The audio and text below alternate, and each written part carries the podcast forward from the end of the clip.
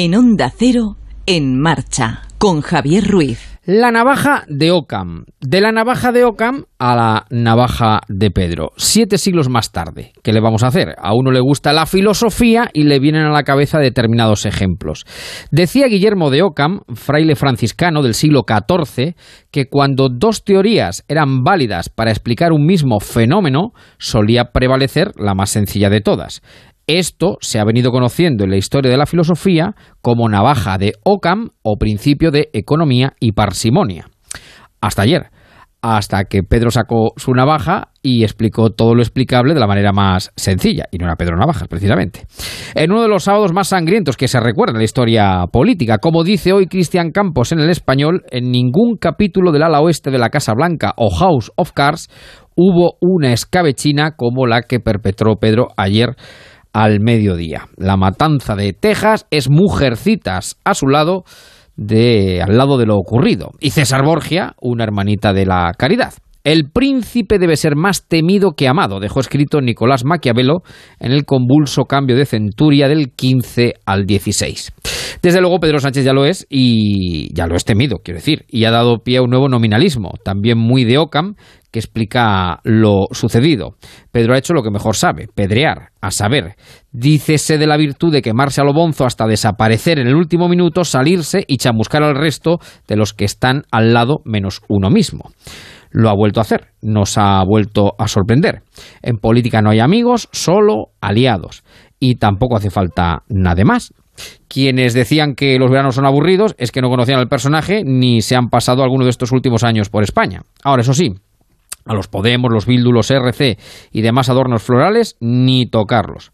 Por cierto, el fin de semana, este, que ayer no lo dijimos, pero no se nos olvida en que se cumplen 24 años del secuestro y asesinato de Miguel Ángel Blanco por parte de ETA, que a nosotros, como digo, no se nos olvida. Y en esas estamos, de barranco en barranco, de navaja en navaja, con el brillo de las puntas, como una tragedia lorquiana en noche de verano. Las facas al cinturón y al bolsillo. En marcha, Javier Ruiz.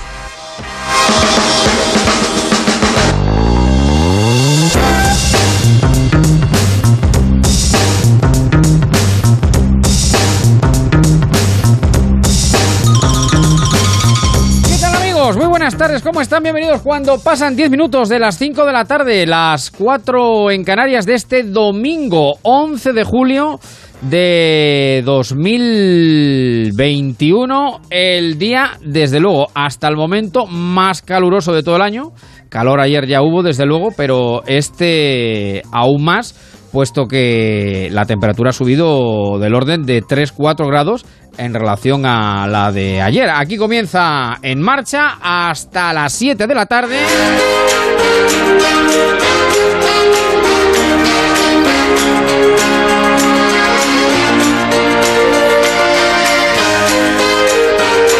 Que llegará el Radio Estadio y la final de la Eurocopa. Desgraciadamente España no podrá jugar esa final, caímos contra los italianos. Vamos a ver en Wembley, de todas maneras, eh, y más aquí en Onda Cero, vamos a disfrutar desde luego de una tarde de fútbol eh, importante, con dos selecciones, cada una en su estilo, en su manera, los ingleses y los italianos que han sido quienes, bueno, más han convencido. Es verdad que Italia estuvo ahí en el borde del alambre con, con España, pero bueno, ya será en otra ocasión cuando estos jóvenes pipielos de Luis Enrique vayan cogiendo más, más experiencia, más rodaje, pues quién sabe, a lo mejor el año que viene en Qatar, pues eh, tenemos más experiencia y se pueden hacer otro tipo de cosas y llegar más lejos aún, que no está nada mal, desde luego, para una selección prácticamente debutante eh, o tan debutante como era esta de inicio. Hasta las 7 juntos en esta jornada en que hemos querido comenzar con con las soleares políticas, porque ha sido un fin de semana eminentemente político. Y ayer ya lo comentábamos en nuestro lobby y hoy volveremos después a, a ello, pero se sigue sacando mucha punta, todos los medios de comunicación hablan de lo mismo, eh, hemos escuchado también, lo acabamos de hacer en el boletín de las 5, a la nueva ministra de Política Territorial, la ex alcaldesa ya de Puerto Llano, Isabel Rodríguez, despedirse entre lágrimas de sus vecinos, en fin, que la verdad es que comienza... Eh, yo el personaje, yo lo digo abiertamente, a mí Pedro Sánchez cada vez eh, me parece uno de los mm, tipos más apasionantes de la política que ha dado en los últimos tiempos, porque se inventa, se reinventa y se vuelve a reinventar y el hombre sigue ahí, ¿no? Pedreando, que decimos, ¿no? Que es esa virtud de, quemarse o decir que eh, de resurgir de las cenizas, de recrearse, de, inventarse nuevamente, quemando todo lo que hay a su alrededor, menos el mismo. Entonces, bueno, pues es una curiosa eh, disciplina que de momento le va valiendo, le va valiendo y ahí está. Bueno, varias formas de comunicar con nosotros a través del teléfono que hoy tenemos a Roberto Aguado nuestro querido Roberto Aguado, psicólogo de cabecera, profesor Aguado. 914262599, el teléfono de este programa, 914262599. Tenemos también un WhatsApp, eh, el 686 974-931, 686-974-931 y un Facebook al cual nos pueden también escribir si lo desean, grupo de oyentes que se llama En Marcha con Javier Ruiz, ahí está pues el grupo más fiel de la radio mundial, porque es un programa este que aparece y desaparece como el Guadiana y ahí los oyentes están día, tarde y noche, eh, pico y pala en, en ese grupo estupendo que se creó ya hace algunos años. Mi querido Roberto Aguado, ¿cómo estás? Buenas tardes. Muy bien, ¿cómo estás, Javier? Pues ¿Cómo encantado de tenerte aquí con este en fin, tiempo tan agradable que tenemos. Bueno, aquí se está genial. Fresquito aquí en este estudio. Eh, tremendo. A mí me parece que no se puede estar mejor, en mejor sitio que aquí o en la piscina. Como decía ayer un oyente, eh, nuestro querido Germán, que es, que, es, un fiel, dice, ¿Jofaina o Palangana cuenta como piscina? Bueno, le damos, damos como un cuarto, un 20% de, de, piscina. En fin, por cierto que eh, podemos hacer como hicimos ayer, aparte de que hablar con Roberto es posible, por supuesto, a través de ese 914262599, el teléfono del programa, si algún oyente le quiere plantear alguna consulta de lo que vamos a hablar aquí, que hoy vamos a hablar de la simpatía y de la empatía. Eh, cuando una persona es simpática, cuando persona, una persona es empática y la diferencia que hay entre la simpatía y la empatía, que no es lo mismo, parece lo mismo, pero no es igual, ya lo vamos a explicar. Bueno, pues para hablar con Roberto, 914262599, si les plantea alguna duda de lo que aquí estemos hablando. Y si no, también eh, a través del WhatsApp o a través del Facebook eh, o del mismo número de teléfono, si quieren entrar, como dice la Melo, que me hace mucha gracia, aquí en este programa somos vintage y abrimos la, abrimos la ventana a nuestros oyentes para que entren en, directo. Eh, minuto de juego resultado en el sitio en el que se encuentren. Ayer hicimos un ranking de temperaturas entre oyentes de este programa y fue Granada la que se llevó la palma, 42 grados. A esta hora ya de inicio de salida, en Toledo ya tenemos 42 grados y medio. O sea que a ver quién da más. Eh, el sitio en el que usted se encuentra, está usted debajo de unos plásticos, eh, en, no sé qué parte, tiene 55 grados. Pues llámenos y nos lo cuenta, 914262599 que vamos a ver si somos capaces de conseguir el récord de, España o el récord de, la tarde. 914262599, teléfono y WhatsApp 686974931 y Facebook del programa. Vamos enseguida al lío, Roberto, pero vamos a refrescarnos esta tarde, aunque sea hasta con música. Vamos allá.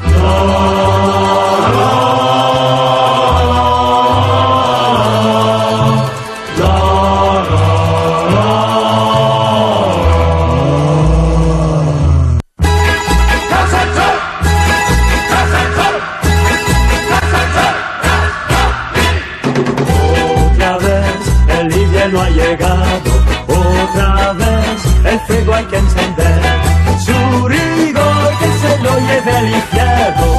Nada hay, amigos, que temer. Su rigor que se lo lleve al infierno. Nada hay, amigos, que temer. Petrushka toca la balalaika, como tú lo aprendiste a tocar y a cantar los gemelos del Volga para al fin poder todos juntos bailar.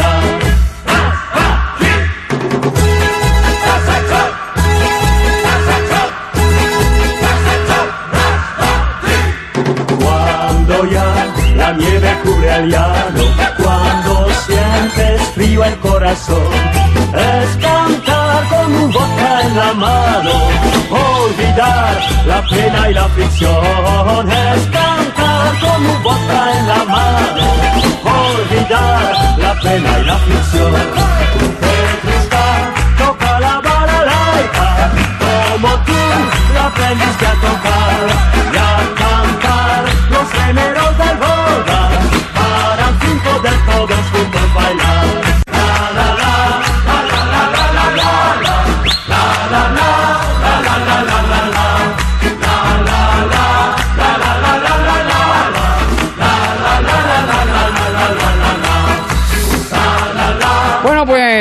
así intentamos un poco refrescar la tarde, a ver si pues entre si invocamos a la princesa Frozen o al, al, coro del ejército ruso y somos capaces de entrar un poquito en frío, no en calor, porque ya veo por aquí a marcheros como Felipe Ignacio, Germán Adolfo, Belén, eh, Juan Raimundo, en fin, Betanzos. Mira, Juan Raimundo es más afortunado, este está pero la parte baja. Eh, Betanzos 19 grados, que no está nada mal. La verdad es que eh, quien estuviera en Betanzos, dicho sea de paso. Eh, hacemos croquis, pues eso, de la península, cómo se encuentra en cuanto a temperatura. Y hablamos. Hablamos con Roberto de simpatizar y empatizar, que no es lo mismo. En nuestro tiempo que dedicamos siempre a nutrirnos, a formarnos, eh, Roberto es nuestro árbol, es el árbol de este programa que siempre nos cobija y da sombra, frondoso, una buena sombra, la que cobijarse, que además hoy es un buen día y siempre nos cuenta cosas interesantes pues para nuestra vida y nuestro quehacer diario. Y me decía, dice, Javier, podemos hablar de la simpatía y de la empatía, que no es exactamente lo mismo, ¿no? No, son dos estados de conexión, de vinculación, eh, muy diferentes. Tenemos que decir que todo esto no es una cuestión de que no lo inventemos, ¿no? Todo ello viene eh, porque los descubridores de las neuronas espejo eh, que eh, son unas neuronas que tenemos todos los sapiens, no tan solo los sapiens sapiens, también los sapiens, en los que eh, se, se, dieron cuenta, en una investigación por una serendipia, se dieron cuenta que cuando un simio hacía algo con sus manos, en el cerebro del simio que le observaba ocurría los mismas, la misma actividad, es decir, sin que moviera sus manos ni que tuviera nada en sus manos, al imaginarle, al contemplarle, a visualizarle, al observarle, su cerebro repetía.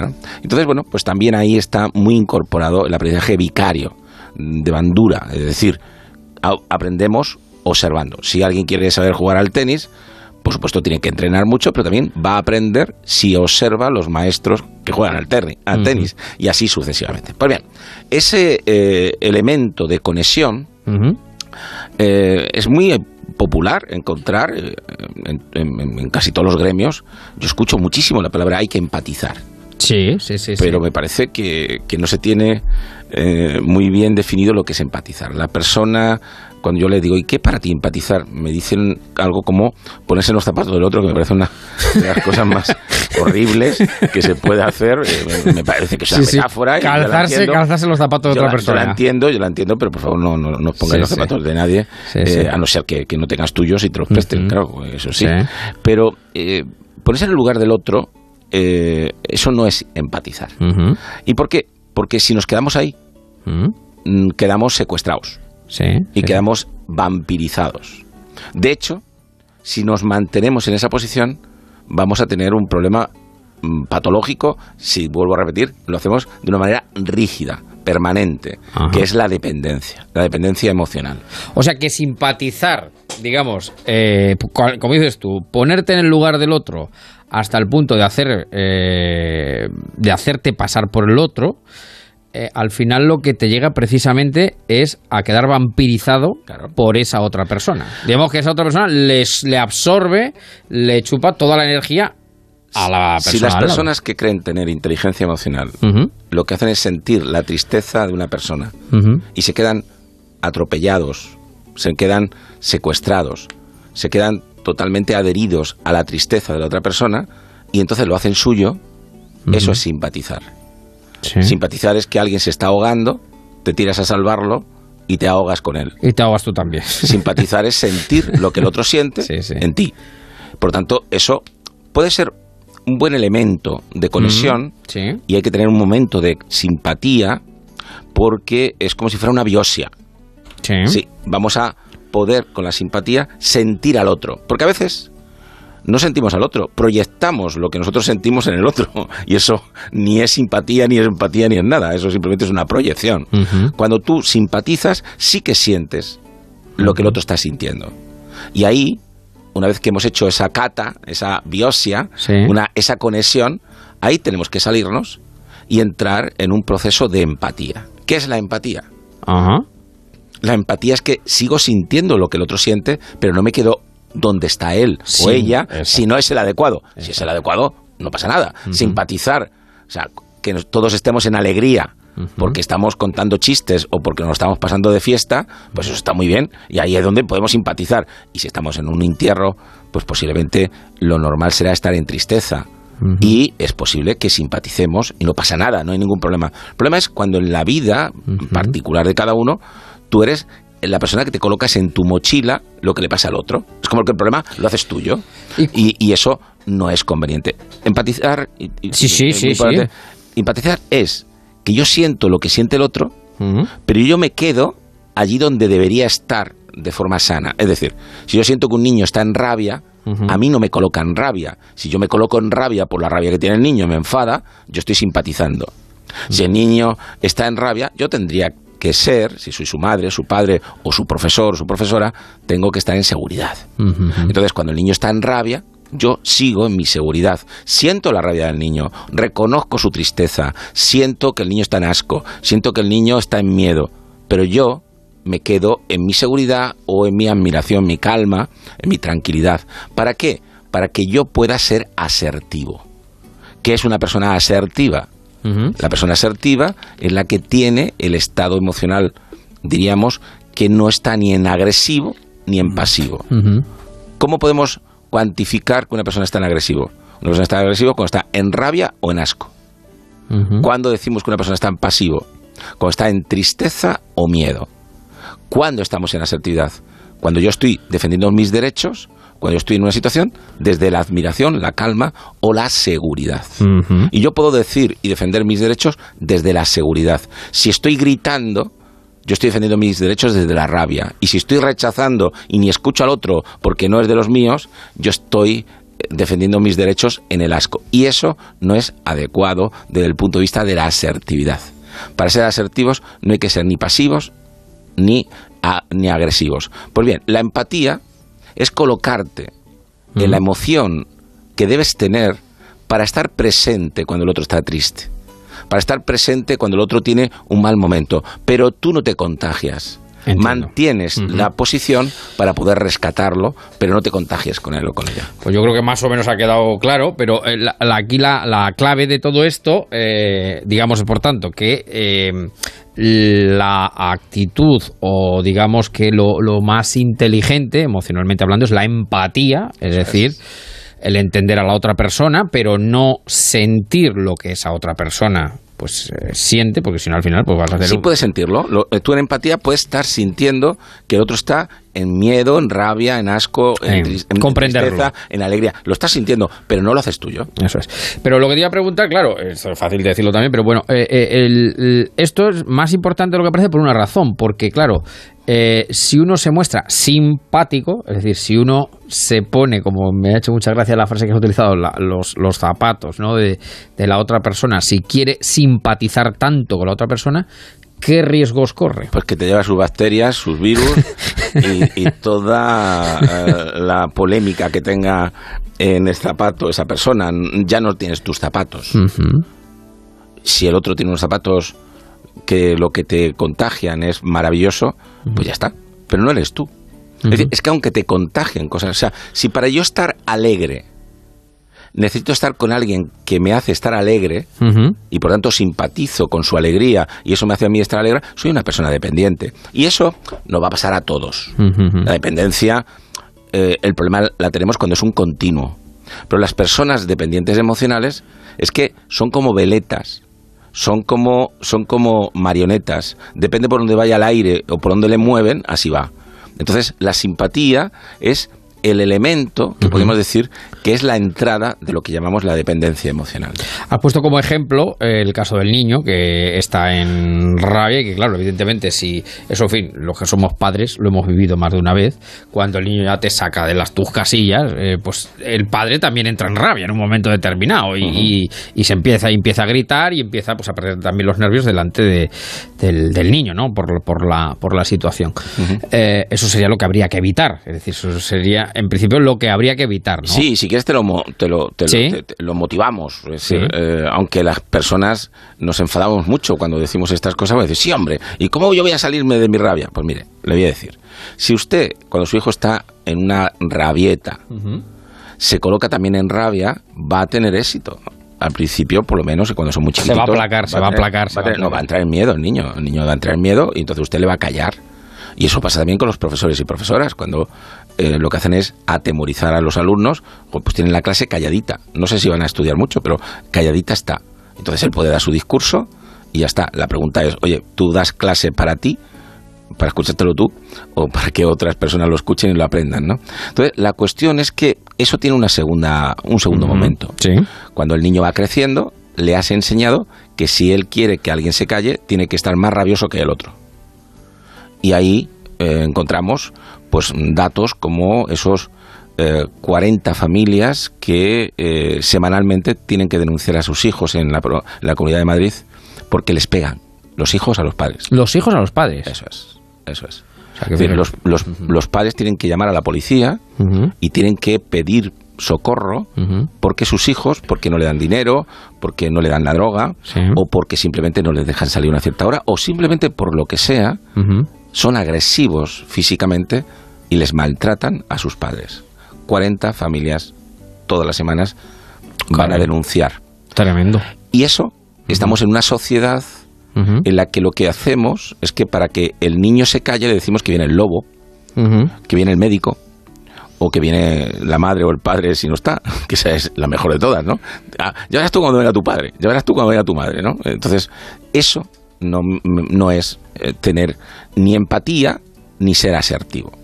Mira, a ver si esta metáfora la podemos comprender, mm, vamos, seguro que nos comprenden todo lo que digamos nuestros oyentes, pero esta metáfora a ver si no la comprendemos bien.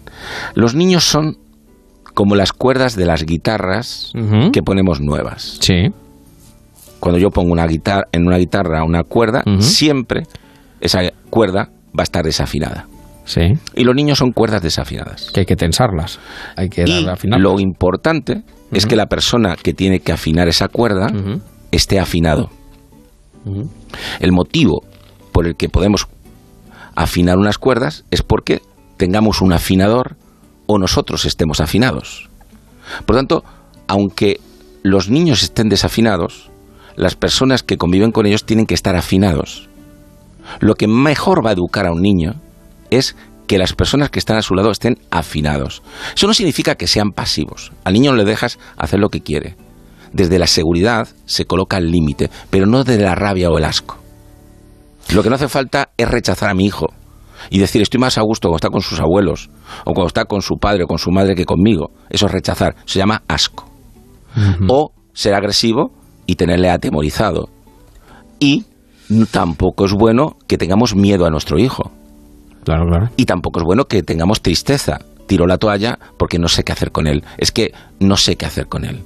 Cuando estamos en el miedo o en la tristeza, pasividad, o estamos en la rabia o el asco, agresividad, no estamos en asertividad, no estamos en seguridad. Y esa seguridad pone límites y hace muy bien las cosas. Bueno, pues cuando una persona está asertivo, está afinado, es como puede afinar las cuerdas.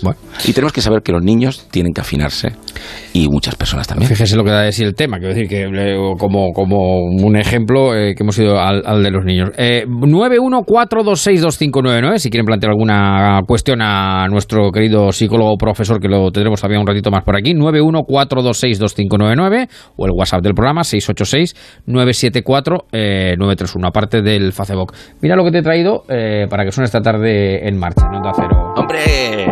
¡Vamos, mujer!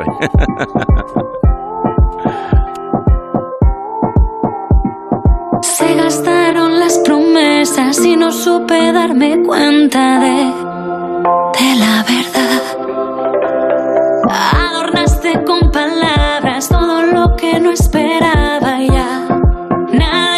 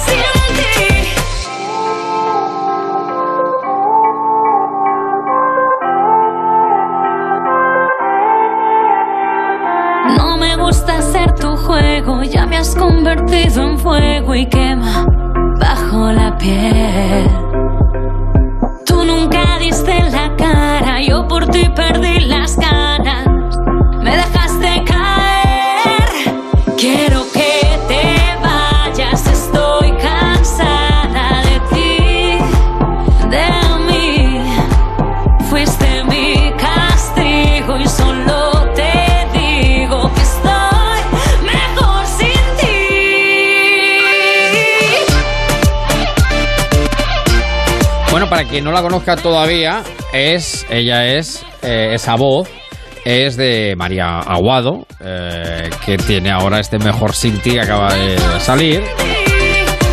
¿Qué tal palota la astilla? Esto aquí, aquí da. Así da gusto. La, la verdad es que la, la. ¿Cómo se dice? Eh, la productividad de la, de la saga Aguado es increíble. Eh. El- Qué, qué- qué buena, qué buena inversión hicimos en, en su día. Claro, claro, claro, claro.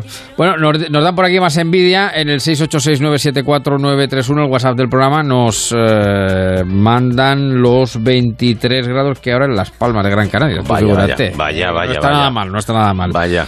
De los 42 que tenemos aquí a los 19 tantos y 23 de Gran Canaria, bueno, pues vamos ahí un poco. Pero vamos, que estamos más. Media península está más cerca de los 40 que otra. Así se puede eh, así se puede empatizar con 42 y medio. Hombre, claro, No es imposible, es imposible. Se puede empatizar, ¿no? Ay, hay que ponerse bajo el chaparro tranquilamente, que decimos aquí en la, en la, en la Mancha. Bueno, y, y- y algún caso más eh, donde mm, hemos visto, fíjate, ha- has hablado de algo que tampoco suena mucho en los medios de comunicación, pero que es una realidad que está ahí, que es las, son las agresiones de los hijos a los padres eh, que se producen eh, y que la verdad es que tienen mala mala solución, mala eh, mal cauce. ¿Y qué otros casos podríamos poner de ejemplo? Bueno, de, de- de- de esa, digamos, eh, en esta teoría que hemos hecho de la simpatía y de la empatía, de la diferenciación eh, de lo que puede ocurrir. Las personas que simpatizan, ya sin ir a la emoción, y vamos a ir también a su lenguaje o, o a su forma de, de conectar, eh, cuando alguien tiene un problema, eh, lo que hacen mm, es decir palabras como no te importe, mm, todo va a salir bien, no pasa nada. eh, bueno, eh, eso no es mm, en muchas ocasiones ayudar a la persona. O decirle, yo también estuve en algo parecido, eh, pues tú no sabes lo que me pasa a mí. Eh, imagínate que alguien está en un momento de, de malestar y, y- y le decimos esas cosas, ¿no? El empático, la persona empática, está presente. Y a veces se callada, Ujú, pero está presente. Sí. Y no intenta resolver rápidamente. Intenta contener, intenta que la otra persona no se sienta sola. Pero no le dice esas cosas mágicas como no, todo va a salir muy bien, eh, mm, eh, de estas, esto también me ha pasado a mí, le ha pasado a los demás, eh, no te preocupes, al menos mm, te- a- tú tienes esto. Es- esas cosas que decimos como que mm, con esas palabras vamos a ayudar al otro. Y lo que tenemos que saber cuando intervenimos en crisis, eh, profesionalmente o cuando simplemente estamos con alguien que lo está pasando mal, lo más importante es que no se sienta sola. Entonces, Acompañar. a veces, Acompañar. estar presente y no tener por qué, eh, por así decirlo, envolvernos en lo que siente. Eso lo has dicho tú. eh, yo recuerdo, claro, son tantos años hablando con Roberto y haciendo radio con Roberto. eh, recuerdo, no se me olvidará nunca, eh, y además fue una lección magistral que nos diste en directo. Pues creo que fue el primer año que hicimos este programa de madrugada hace 9 o 10 años, cuando la tragedia de. mm, el vuelo de Spanair. eh, Sí. Aquella noche eh, recuerdo, eh, bueno, cómo fueron ciento, casi 150 personas las que fallecieron en ese vuelo que salía de Barajas, camino de, de, de- de Gran Canaria. Y claro, mm, viniste aquí además a la radio, ese día no, no te tocaba, pero viniste aquí precisamente para hablar de la importancia de la compañía, ¿no? De, de cuántos psicólogos eh, no están también preparados para precisamente en un estado de shock brutal, eh, tremendo, acudir y estar con. Es decir, cuando una persona entra en un estado, pues, eh, digamos, cuando recibe una noticia de, de- esas, de ese calibre, de esas características, eh, se bloquea, evidentemente. Y aunque no puedas consolar, es decir, aunque tú todo lo que digas o puedas hacer, evidentemente no pueda calmar, no pueda, eh, digamos, aplacar ese dolor, sí que agradece mucho ese estar con, ¿no? Estar al lado. Lo que no podemos hacer mm, siendo psicólogos y por tanto como profesionales, o no lo seamos, lo que no podemos hacer es cambiar la realidad del acontecimiento. lo que no podemos es devolverle a la persona fallecida. Lo que no podemos hacer es que no se haya estrellado el avión. Y ese será el camino del duelo, aceptar lo que ocurrió. Y aceptar que eso que ocurrió eh, no, no, tiene, no, no, tiene vuelta atrás, no, no tiene ninguna posibilidad de que no haya ocurrido. Lo que sí que podemos ayudarles mm. es a consolarlo. ¿Y cómo se consuela? Estando con una persona que no termina envuelta, y eso no significa que seamos frigoríficos, pero no termina envuelta en el sufrimiento que está teniendo esa persona. Es decir, cuando alguien ha perdido un ser querido y vamos a ayudarle, desde el punto de vista profesional, claro que siente su tristeza, su rabia, su, su angustia, eh, sus ganas de, no seguir vivos. Lo sientes. Pero tú no puedes sentir eso. Porque es como, vamos a poner el ejemplo de los aviones. Yo te voy a poner una, una, pregunta. Imagínate que el piloto o la piloto... ¿Qué quieres decir el piloto o la pilota? Digo, cuidado. Te, dice, te dice, te dice... Sí. Señores, el tren de aterrizaje no sale. Se ha roto el, manguito. Tenemos que aterrizar sin tren, de aterrizaje. ¿Tú cómo te gustaría que aterrizara el piloto o la piloto? ¿En miedo? ¿En tristeza? Seguridad, seguridad. Claro, eso es un profesional. Seguridad, seguridad. Por lo tanto, no somos los profesionales quien para dejarnos arrastrar con lo que el otro está haciendo. Y eso es la profesionalidad. Eso no sé si se estudia en las universidades, pero las universidades deberían empezar a aprender a enseñar esto que estoy diciendo. No teóricamente, sino en la realidad. Es decir, lo importante de un profesional de la, de la psicología es que cuando está ante una situación de esta, sienta el clima que hay, pero él lleve ese agua transparente, ese aire libre, ese aire, fresco del que no le ha pasado. Viene a socorrerte. Luego viene con toda la garantía de que te va a sacar de ese sitio, acompañándote, y te va a sacar con lo que tienes dentro. Y poco a poco lo irá tratando. Eso es empatizar. Bueno. Cuando lo que hacemos profesionalmente es entristecerte y desesperarte con el otro, eso no es profesional y eso es lo que llamamos simpatizar. Pues hay la diferencia entre una cuestión y otra, la simpatía, la empatía y esto evidentemente, claro, Roberto es eh, psicólogo. Por cierto, ¿cuántos psicólogos eh, tienes tú formados en España? Mil, no, mil, dos mil, tres mil, cuatro mil. No, no tantos. Me parece que han sido son por el momento unos mil cuatrocientos. Mil cuatrocientos, mil cuatrocientos. Vas con metodología propia, la psicología de, la psicoterapia de tiempo limitado. Eso es. Que como decía, me decía un amigo psicólogo por otro lado, dice hay que tener agallas y va a ponerle de tiempo limitado. Porque eso precisamente lo que, lo que garantiza o trata de, infundir es precisamente una esperanza de resolución. Quiero decir, una, esperanza de resolución en el, en el conflicto, ¿no? Y aunque es verdad que, que aquí eh, eh, esto que, Roberto comenta, pues es verdad que, se hace a un nivel general, pero sí que luego es aplicable a todo, eh, todo esto en, nuestra, en nuestras vidas, en nuestras relaciones, pues con nuestros hijos, con nuestros padres, con nuestra pareja, en el trabajo, en la empresa, porque al fin y al cabo son lecciones que luego se pueden aplicar y, de manera además muy... yo creo que muy práctica. Bueno, Sony 41 a las 7, nos vamos a ir despidiendo, querido Roberto. Hazme un muñeco de nieve. Venga, vamos a jugar. Vamos a seguir refrescando un poquito la tarde. Puedo ver, no sé muy bien. Con estos 42 grados que tenemos por aquí, 39. Veo que nos dicen por aquí que eh, tienen en eh, Salamanca, en un pueblecito de Salamanca, Béjar. Que no está nada mal. Déjame, Ana. Vale, adiós. Bueno, querido Roberto, entonces te vamos a tener los domingos con nosotros, ¿no? Sí, señor. Y si algún, por cierto, algún oyente quiere plantear cuestiones, eh, podemos dejar eh, el WhatsApp del programa, si quieren mandar algún tipo de consulta o tema que quieran que tratemos, 686-974-931 a través del Facebook.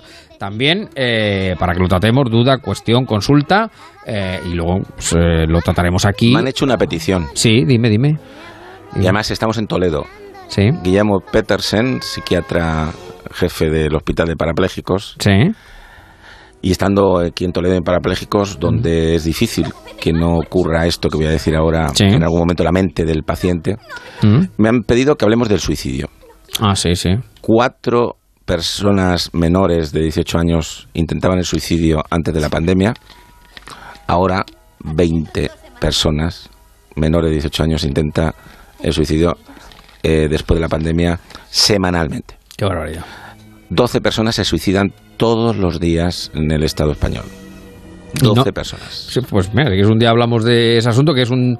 Fíjate que sabes que en esto ha habido siempre debate, pero es verdad que Roberto siempre ha tenido una, una posición muy clara en ese sentido de que es un problema tan serio, tan serio, que precisamente eh, hay que hablar de ello. Se mueren más personas en suicidio eh, que en ninguna otra enfermedad.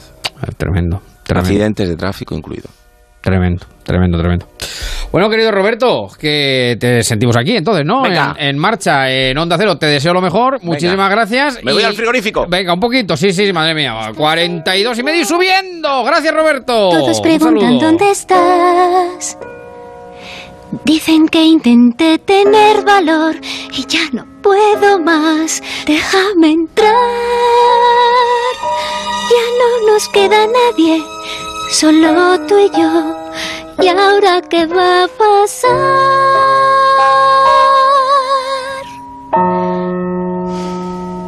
Hazme un muñeco de nieve.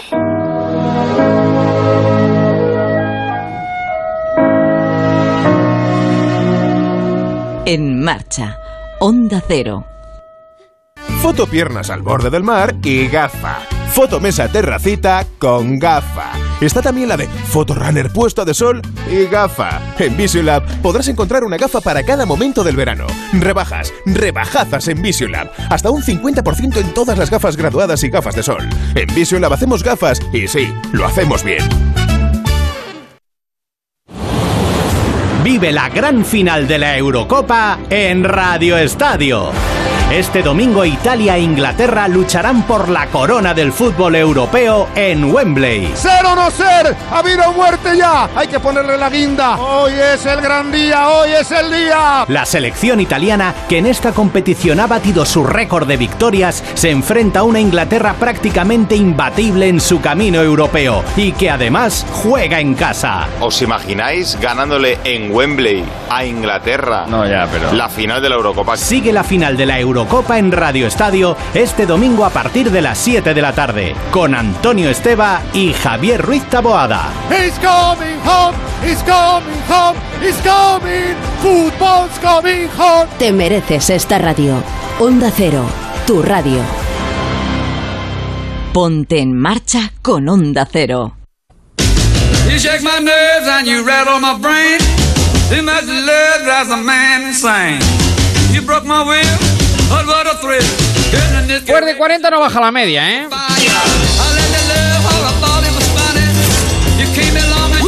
Puerta Hierro Madrid 41, me dice. O sea que... La máxima de momento la seguimos teniendo en Toledo 42 y medio. Radiografía térmica de España, un caldero hirviendo. 914262599 si quieren entrar por teléfono 686974931 WhatsApp del programa el Facebook de este programa, la red social de En Marcha. Y ayer, ayer nos... Eh, mira, estoy viendo aquí una fotografía estupenda de un oyente. Dice, magnífica mañana en el Caminito del Rey. Anda, mira, además uno de los lugares eh, más bonitos en los que uno pueda estar aquí. Sí, señor, el Caminito del Rey, con toda una, un lugar con solera y con leyenda que nos manda nuestra querida amiga Paqui. Y digo que ayer nos preguntaba un oyente precisamente por él, por él, por él. Nuestro querido tabernero mayor del reino que pues, imagino, pues, lo imagino que estará pues, como Roberto que estará pues en el congelador eh, con el botijo sobre la cabeza Víctor García Chocano, ¿qué tal? Muy buenas tardes. ¿Cómo estamos? Muy, buenas tardes, muy buenas tardes del corazón de la Mancha, por de maravilla. Es que eso es un exagerado. Sois no hace calor, exagerados. No, hace calor apenas, no hace calor apenas. Hace calor, pero yo invito a toda España a que se vengan las pedroñeras, entre la Alameda y Arenales también que se vengan, a cinco casas, y vean a la gente a las cinco de la tarde cogiendo ajos. Exacto, exacto, sí, sí, sí. Cogiendo ajos, es que aquí somos muy exagerados. Aquí eh, estamos en julio. Sí, sí, sí. lo que toca por otra parte. mucho calor, mucho calor hace en, junio, en julio en España. Y, claro, y ahora no, no, nos estamos librando de ninguna. Mira, tienes, nos pilló la pandemia, nos pilló la filomena, nos ha pillado la isla del Sáhara, nos ha pillado Garzón, nos ha pillado de todo en este año. estamos, estamos en un año... Estamos mejor que queremos. estamos pasando como las plagas de Egipto, casi. Exacto, exacto. Porque exacto, madre mía, pero el calor, pues claro que hace calor, claro que está haciendo mucho calor. Aquí en La Mancha ya me lo dijo una, una china en Barcelona, me dijo, no gusta La Mancha, porque cuando La Mancha, frío, mucho frío, cuando calor, mucho calor. Bueno, pues lo, mismo, tiene, y yo creo que y yo creo que en toda España ahora mismo pues hace calor.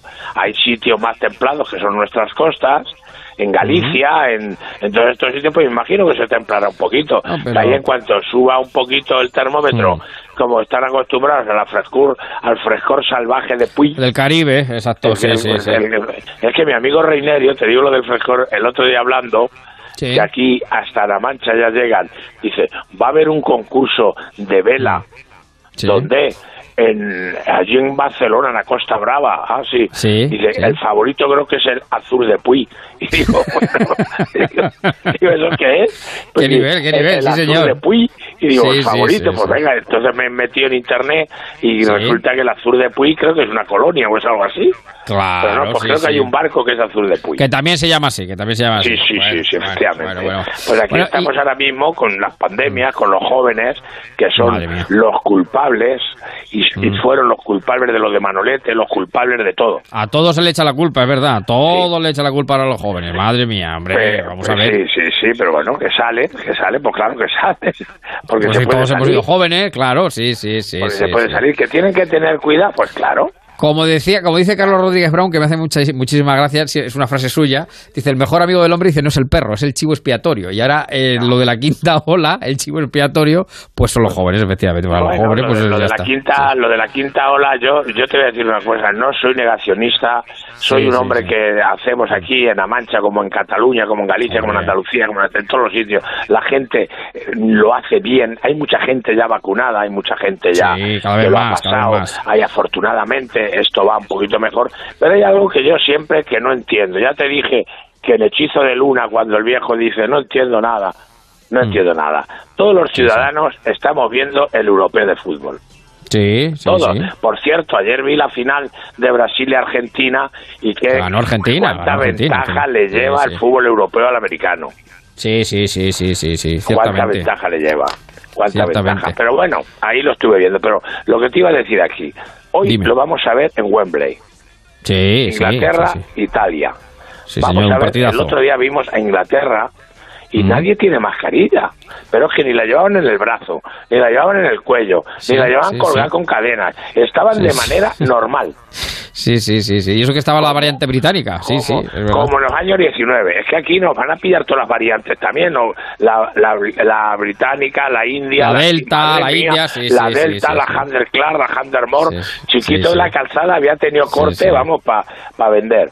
Y yo creo, yo creo, eso lo hemos visto todos los españoles, todo el mundo ese partido de fútbol. y están ahí. Y hoy, hoy, fíjese ustedes con atención, porque lo va a ver mucha gente, es una Inglaterra-Italia que todavía el fútbol tiene su chance. Hombre, claro. Y tiene su público, y van a ver, a ver cuántas mascarillas ven. a ver pues cuántas mascarillas ven. Oye, eh, Ninguna. Una o ninguna. no, habrá, habrá, habrá, alguna. No, que te iba a preguntar, que, que, te iba a preguntar, que nos quedan ocho minutos para, para las seis, eh, aprovechando que te tenemos esta tarde con nosotros, eh, con este calor tórrido impresionante que, que, tenemos, y, que, este y, que, hay, pues nos pide aquí algún oyente. España. Claro, claro, claro. Ah, eh, ¿Qué, hace el tabernero para refrescarse? ¿Cuál es la, la, mejor comida o el mejor brebaje? Ayer estuvimos aquí hablando de cócteles, de coctelería. Eh, pero bueno. Sí, sí. Vamos a ver, el cóctel eh, refresca mucho, pero calienta más. el, el, cóctel. Pero bueno, que está bien, que está bien. Mira, un sitio recomendable para la gente que quiera bañarse está en la Fuente del Algar en Alicante entre Benidorm y Calpe. Ahí hay unas pozas en el en la fuente del Algar que, que está el agua en la Ica, en la Ica. y ahí se va a refrescar todo el que quiera. Pero vamos a beber algo fresco y vamos a comer algo fresco y vamos, a, comer algo fresco. y hay una cosa que cuando yo empecé a trabajar, que yo tenía, yo trabajé con pantalones cortos, empecé, ¿eh? Sí, sí, sí, era un chiquillo. Años.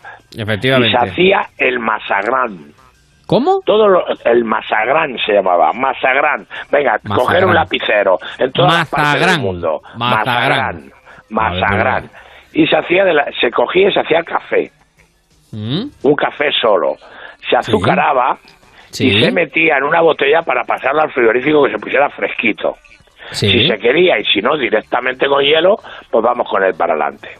Se preparaba una jarrita, una jarrita se ponían unos cubitos de hielo, se exprimían una gotita de limón y se le echa el limón con mucha corteza, un limón de levante, un limón hermoso con mucha corteza, se le ponía esa rodaja, movías los cubitos y luego le echas gaseosa. Aquí en Alcázar le echamos gaseosa de la prosperidad que estaba muy rica. de la Pero ya no hay, ya no hay. Pero hay otras gaseosas en todo el mundo le echas gaseosa, lo mueves con cuidado, que suele hacer una espuma que hay que, que, hay que arrimar, con permiso, el hocico al, al, borde del jarro porque se sale. Con esa espuma se mueve un poquito y lo probáis y eso para la sed y para refrescar es único.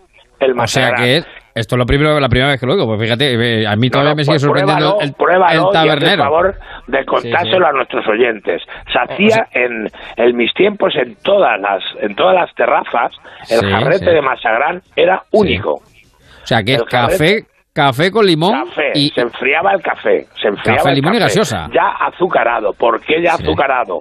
Antes porque cuando está frío difícilmente coge el azúcar.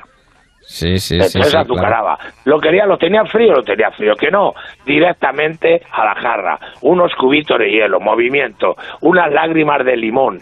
Que si yo fuera costelero de los Strong, diría unas, unas lágrimas de cítrico del Nilo de limón. ya, Pero el limón de Levante, de aquí, de Valencia, de nuestra región y le echamos nuestro limón. Y luego la gaseosa, despacito, con una cuchara larga. Y cuando vemos que sube, arrimamos al borde a irnos lo bebiendo, hasta que queda reposando nuestra jarra y vamos bebiendo lentamente. Probarlo de verdad, ¿eh? Probarlo. Y, y ponerlo en, nuestro WhatsApp, aquí en la emisora, lo vais mandando. Que lo garantizo. Eso tiene una antigüedad de más de 100 años, ¿eh? Eso pues, yo creo que más que Moisés, fíjate lo que te digo, porque no, había ido la primera vez que lo escucho, lo del Mazagrán. Hasta los años 70, 80 se estaba haciendo por aquí, por La Mancha. Ya, ya, ya. Y ahora de vez en cuando se suele hacer. Y luego también había otro cóctel para niños. A ver. Lo que pasa es que ahora tenemos, tenemos la, la cosa de, de los azúcares, pero vamos a esperar a ver qué nos dice Garzón del azúcar. Hay que, lo mismo que el chuletón, lo mismo que el la chuletón. Verdad, acá hay que vigilar la alimentación, que yo creo que ya todo el mundo no la vigilamos, pero bueno, hay que vigilarla. pero bueno, pero que un ministro que se esté gastando el gobierno español en hacer publicidad y darle subvención a la ganadería y un ministro diga que eso no debe ser, pues es, es pero bueno, eso no es lo nuestro, no nos toca hablar de eso. ¿Y para los niños qué tenemos? A ver. Un vasito alto. Mm. Preparamos una Coca-Cola como son niños y queremos saber que se lleva sin cafeína, que yo no sé si eso quitará el sueño o no, pero bueno, sin cafeína para los niños, le echamos una cucharada a ese vaso de leche condensada. Sí. Media botella de esa sin cafeína y la removemos bien. Bien, y va cogiendo un color blanquecino parecido a una horchata una horchata de allí también. Hoy no vamos a quedar con Valencia, pero una horchata de Daniel allí en Valencia está de maravilla y lo mueves. Y luego ya cuando lo está bien diluido le acabas de echar el resto de Coca-Cola y unos cubitos de hielo. Ah, y te garantizo que eso está de maravilla. Bueno, y, está, y le va a gustar por enredar, pero que sí, ese, ese cóctel en su día, ese era de cuando, cuéntame cómo pasó la primera parte, Sí, sí. Ese, ese cóctel era la primera temporada, la primera temporada, sí, Era un cóctel para niños sin alcohol. Era un cóctel sin alcohol y se llamaba Alaska. Alaska. Ese Alaska. Ese cóctel se llamaba Alaska, porque era ese color que cogía, el frío, el frío contagia en esta, en esta época del año. Está en la enciclopedia, está en la enciclopedia de, de la costelería. Pues hoy hemos sacado el Mazagrán, el Alaska. Ayer salió el Margarita. Bueno, la Margarita, la Margarita, que lo sacó un oyente también. claro, claro. Eso es. yo, lo que le digo a todos es que de verdad se den una vuelta por aquí por la Mancha y vean a los que están cogiendo ajos, que están ahí. Oye, y qué ajos más ricos tenemos. Las sí, máquinas trabajando, mm. cosechando, todo el mundo activado su sombrero de paja y el botijo escondido una poquita sombra que hace un ar de leña o un ar de paja. Y se acaba cualquier tipo de especulación sobre el calor, efectivamente. Y te echa el traguito, porque es que, que, no se nos olvide que estamos en el mes de julio. Mira, ¿sabes por qué por aquí hay tantas hormigas de alas? Porque hay Porque cuando llegaba julio, las hormigas de alas andaban por la carretera y se tostaban. Y entonces tuvieron que desarrollar otro instinto para ir sacar las alas para volar, sacar las alas para volar. Para, no pisar en el suelo, para no pisar en el suelo. y aquí es lo que está pasando, los grillos se tuestan.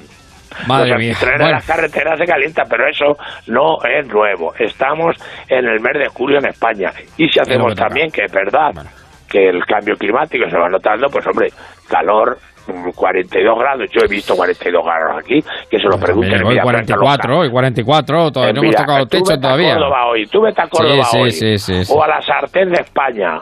Sí, sí, tal cual, tal cual. Allí, al ladito de Sevilla. bueno, querido amigo, que vamos recogiendo velas. Eh, la, taberna ya saben que existe, ¿eh? que la taberna está en el corazón de la Mancha, en Alcázar de San Juan. Estamos a pleno pulmón. Tenemos un ventilador que, que lo tenemos que apagar porque junta todas las mesas, la, la junta. Pero, pero no, sí que es verdad que hoy lo que sí les pido a nuestros oyentes es lo del Masagrán y que lo pongan en el WhatsApp, a ver qué les ha parecido. Ponerlo que veréis qué rico. Y luego también presten atención hoy al partido. Y por cada mascarilla, que ve por cada mascarilla que vea alguno y que sea capaz de señalarla le damos un premio damos eh, un, efectivamente un viaje por algún sitio. Querido, querido Víctor, un abrazo grande, cuídate mucho. Y un, abrazo para todos los españoles. Oye, que vamos a aguantar, vamos a aguantar. Hombre, claro que vamos a aguantar. Estos son cuatro ratos, que, si no, como nos pongamos así, va a venir Filomena y ya verá la que nos va a liar. No, no, no, quita, quita, quita, quita, quita. Bastante pasamos ya con Filomena. Es verdad, porque si lo, si lo pensamos, hace seis meses estamos con Filomena, ¿eh? Es que hace seis meses estamos con Filomena y ya estamos, pues, pues como los beduinos en el desierto. Llegamos a las seis noticias, una horita más en marcha, aquí en Onda Cero. Ponte en marcha con Javier Ruiz.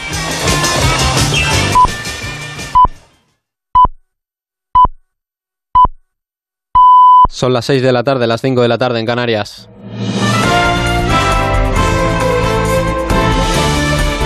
Noticias en Onda Cero. ¿Qué tal? Buenas tardes. Estamos, y lo habrán podido comprobar, en un domingo con calor extremo. Es una ola de calor breve, aunque muy intensa, que ha puesto en alerta a 13 comunidades autónomas y a 6 de ellas en aviso naranja. Andalucía, Aragón, Castilla y León, Castilla y La Mancha, además de Extremadura y la Comunidad de Madrid, son las provincias más, las comunidades más afectadas por el calor. En algunos puntos de la península se han superado los 40 grados, que confirman que está siendo el fin de semana más cálido del año hasta ahora. En Onda Cero hemos salido a la calle para ver de qué manera se está tratando de sobrellevar el calor. Tengo piscina, pero es que a pesar de la piscina me marca en la sombra 34, o sea que es una barbaridad. Y sin aire acondicionado sería imposible. Y claro, teniendo en cuenta cómo están los precios de la luz, mm, la verdad que es una pena, pero si no sería imposible. Con bastante calor, pero nada, abanico en mano y paciencia. En el terreno político, el presidente del Partido Popular arremete contra la remodelación del gobierno de Pedro Sánchez. El líder de los populares afirma que lo que hizo Pedro Sánchez ayer es una moción de censura a sí mismo. Desde Donostia informa Irune Elorriaga. Pablo Casado ha arremetido contra el nuevo gobierno de Pedro Sánchez. Habla de caos, despilfarro y radicalidad y que ha purgado a 17 ministros en tan solo dos años y que con este cambio de gobierno ha hecho una escabechina entre su propia gente. El líder de los populares ha afirmado que lo que hizo ayer fue una moción de censura a sí mismo. A juicio de Casado es un gobierno que hace aguas. Pedro Sánchez lo que hizo ayer fue hacerse una moción de censura a sí mismo. Fue una enmienda a la totalidad a todo lo que ha defendido a todos de los que se ha rodeado, con todos los que ha recorrido este camino tan malo para España. El gobierno ya es un barco que hace aguas y él está intentando tirar por la borda el lastre sin darse cuenta que el mayor lastre para España es él, es Pedro Sánchez. Casado ha manifestado que el problema es Sánchez y que es él el que tiene que irse a su casa y convocar elecciones. También desde Ciudadanos, su vicesecretario general y portavoz del partido, Edmundo Val, ha criticado la remodelación del gobierno de Sánchez. A su juicio, el cambio de ministros es solo un cambio de cromos, aunque el álbum sigue siendo el mismo. Solo es un cambio de caras. El gobierno es el mismo, sigue la misma hoja de ruta. Es un cambio de cromos. Las fotos de esos cromos han cambiado en sus caras, pero el álbum sigue siendo el mismo. Es un álbum que es propiedad de Podemos, de Esquerra Republicana de Cataluña y de Bildu.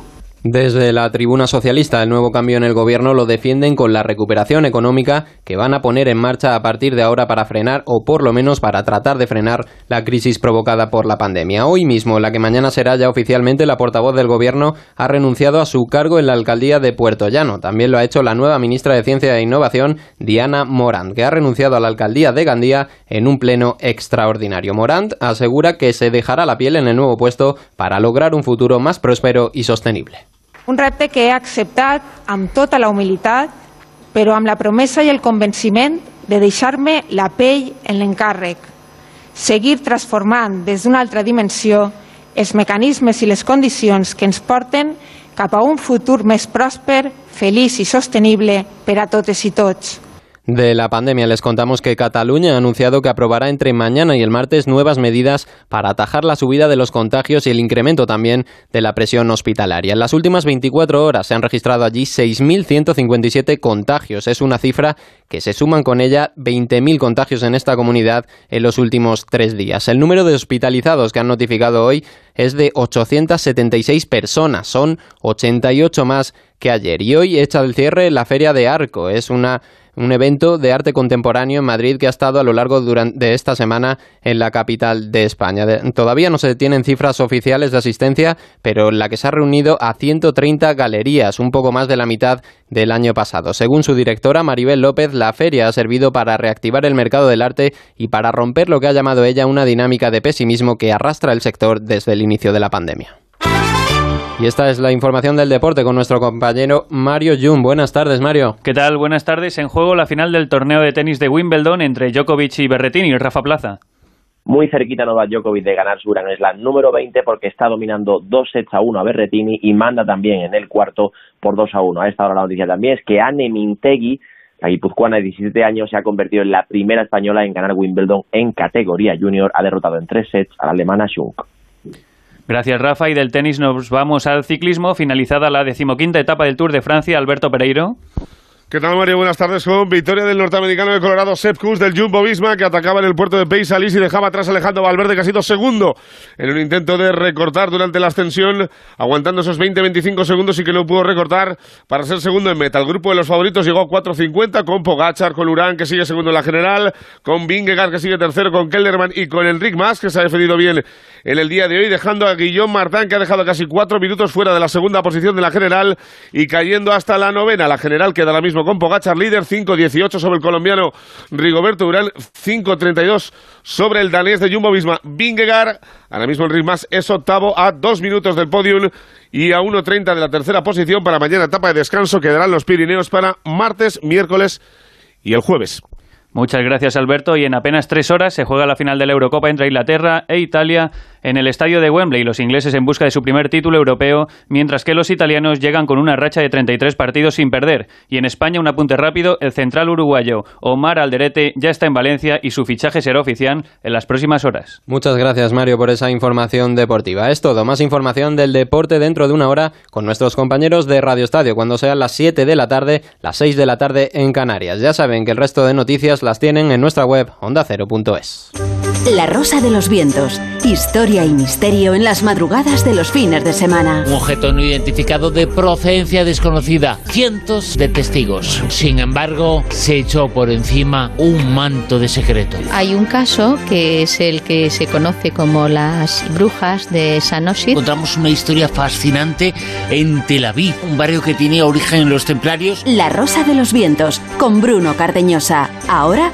sábados y domingos a la una de la madrugada y cuando quieras en la app y en la web de Onda Cero. Te mereces esta radio. Onda Cero, tu radio.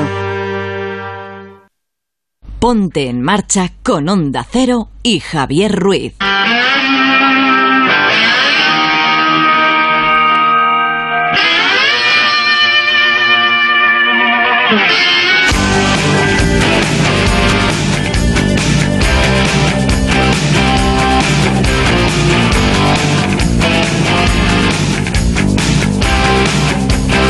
marcha en Onda Cero en esta tarde de domingo 11 de julio. Poniéndonos ahora sobre ruedas. Ya saben que tenemos al mejor mecánico del mundo aquí en Onda Cero en marcha. Mi querido Antonio Nogueiro, ¿qué tal? Muy buenas tardes. Muy buenas tardes, Javier. ¿Qué ¿Cómo tal? estamos? ¿Cuánto tiempo, amigo? Pues sí, la verdad es que sí, ya, ya tenía ganas de, de poder entrar en antena con nuestros queridos oyentes. Ya saben que Antonio Nogueiro nos trae la actualidad del mundo del motor, eh, todo lo que debemos saber, fundamentalmente a nivel usuario, aunque bueno, siempre se puede profundizar eh, eh, de todo punto, momento y lugar, pero bueno, cuestiones manual básicas de conducción y del mundo del motor, noticias en torno a ella, que son interesantes y que en las que siempre hacemos hincapié. Y más ahora en una época como es el verano, Antonio, donde los viajes pues eh, se realizan con mayor frecuencia, cogemos el vehículo con más frecuencia, puesto que vamos de vacaciones de un lado para otro, y también además mm, sometemos al vehículo a más estrés en el sentido de que son viajes más largos eh, a los que habitualmente hacemos. Exactamente, Javier. Bueno, de entrada saludo a nuestros queridos amigos de Facebook, eh, Saluda, maravillosos saluda. amigos que están siempre ahí presentes, eh, a nuestros queridos oyentes. Sí. Eh, vamos a eh, Javier, lo acabas de resumir perfectamente, ¿sabes? Eh, en esta época calurosa, en, este, en esta época en, en el cual llegamos, pues es siempre hay que prestar muchísima atención al vehículo, pues porque surgen averías imprevistas, no averías de mal mantenimiento del vehículo. Espero que todos estén debidamente mantenidos. Eh, vamos a ver. Lo primero que hay que hacer es prestar atención a los neumáticos. Los neumáticos eh, desempeñan un papel importante Sí. a la hora de garantizar la seguridad vial, puesto que son el único componente del coche que nos une eh, con el asfalto Eso es, eso es. y, eso es. y a menudo no se les presta la, la atención debida. Vamos a ver, un neumático en, en verano tiende a, a perder más, más presión Sí. por las eh, inclemencias, o sea, por las temperaturas, las Sí, altas temperaturas sí. que lleva. Y un neumático en, en malas condiciones puede ser un problema muy, muy serio. Revisar sobre todo que cuando llega a 1,6 milímetros, ese neumático debe ser cambiado, aunque uno pensará, bueno, pero es que todavía tiene dibujo, sí, pero mm, ya ha tocado los taquitos que lleva en la, en la banda de rodadura Estás hablando del dibujo de la rueda. del dibujo de la rueda y eso hay que cambiarlo lógicamente y, y hay que tener muy en cuenta el desgaste del neumático, el- sobre todo la presión, es importantísimo, ¿sabes? Sí, quizá lo más, lo más evidente, o sea, lo que más sufre eh, y más alcance en nuestra mano está es la presión. Revisar la presión, porque en verano eh, se sufre, se desgasta más y Mm. se pierde más presión. Y eso es fácil, bueno, pues en una máquina segura, vigilar que la presión de los eh, neumáticos sea la adecuada y la correcta. Exactamente, sí señor. Eso es uno de los puntos principales del- del vehículo. Luego el sistema de frenado. El sistema de frenado es muy importante tenerlo revisado, sobre todo el líquido de frenos, que, que haya sido revisado por un por el mecánico, porque su punto de embullición su, su, puede hervir más rápidamente al debido a las altas temperaturas, no digamos las pastillas, Sí.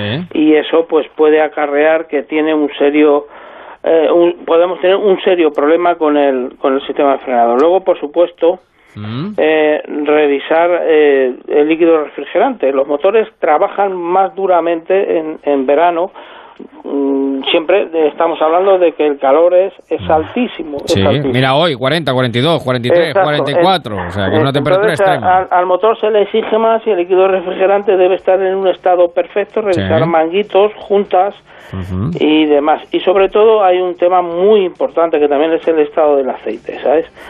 Eh, componentes eh, que a estas temperaturas, teniendo en cuenta que la importancia para un buen funcionamiento del coche es necesario revisarlo y comprobar su correcto funcionamiento del aceite, Javier.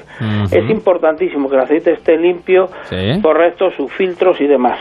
Bueno. Y, y luego el sistema de refrigeración del, del coche, Sí. el aire acondicionado. Eso te iba a decir, el aire acondicionado, que hemos estado muchos años cuando no la tecnología no lo permitía, viajando sin aire acondicionado, pero claro, Claro. ahora ya es algo pues prácticamente fundamental, ¿no?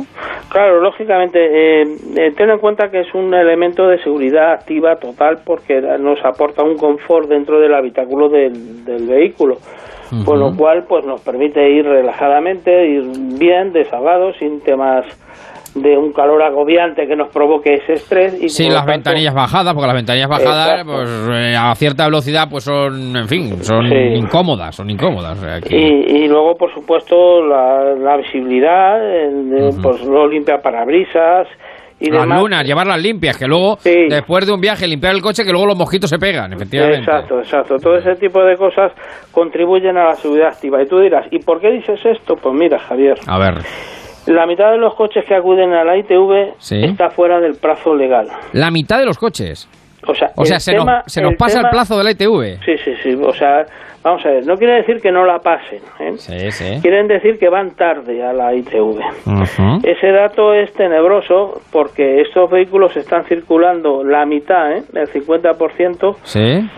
sin llevar la ITV y sin poder circular por carretera. Porque, vamos a ver, el tema de la ITV, Javier, es un tema muy serio. Sí. Si tú no llevas la ITV, tu Mm. vehículo no está capacitado para circular por las vías públicas Sí. y menos poner en peligro la seguridad de los demás usuarios que ocupan esa vía. Es un tema tan serio como eso. Bueno, que además, bueno, te pilla la Guardia Civil, te multa, vamos, directamente. No, no, claro, luego dicen, no es que está la, la Guardia Civil a pillarme, ¿sabes? Sí, no, sí, no. Es, que, es que lleva la, la ITV. Es que hay que llevarla bien con su, además con la etiquetita bien puesta en el. Claro, en sí, el eh, bueno, eso, eso es fundamental, pero claro. desde luego el, el dato es, Sí, es sí. terrorífico, ¿eh? Eh, Bueno. ¿Y qué pasa, eh, querido amigo, si aparte de todo esto... Ponemos contacto y ran, ran, ran, ran. Primero y nos vamos ya. ¿Qué pasa si viajamos con niños, querido amigo, en el coche?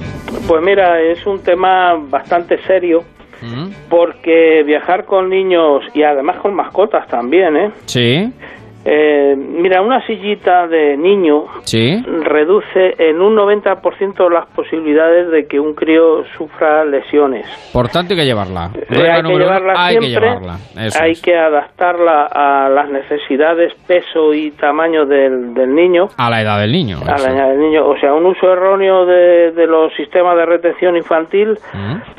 Pues es que además, Javier, la estadística es así de fría. Es una de las causas principales de mortalidad de los niños en los automóviles. Sí, sí, sí, sí, sí. Y, y bueno, pues si el niño no viaja en una silla o no lo hace correctamente instalada, pues pues supone unos 200 euros, retirada de cuatro puntos. Sí. Puede llegar a 6 puntos y 500 euros, dependiendo ya de, de- del guardia civil. Sí. De, de- de- de- dependiendo también de la infracción que cometas, porque por ejemplo, si el niño va suelto, Sí.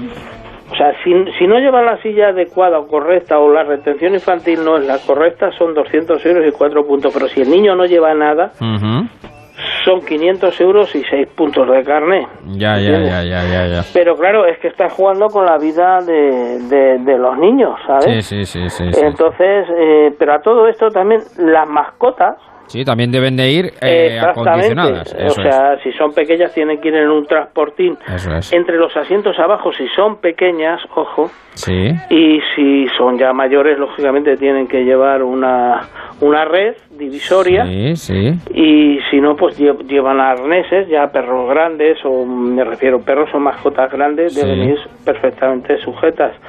Eh, pues imagínate un perro de unas dimensiones, pues no sé, un pastor alemán. Sí, Sobre sí, sí. todo en la parte trasera, el pobre hombre que estaría deseando que le ataran, Sí.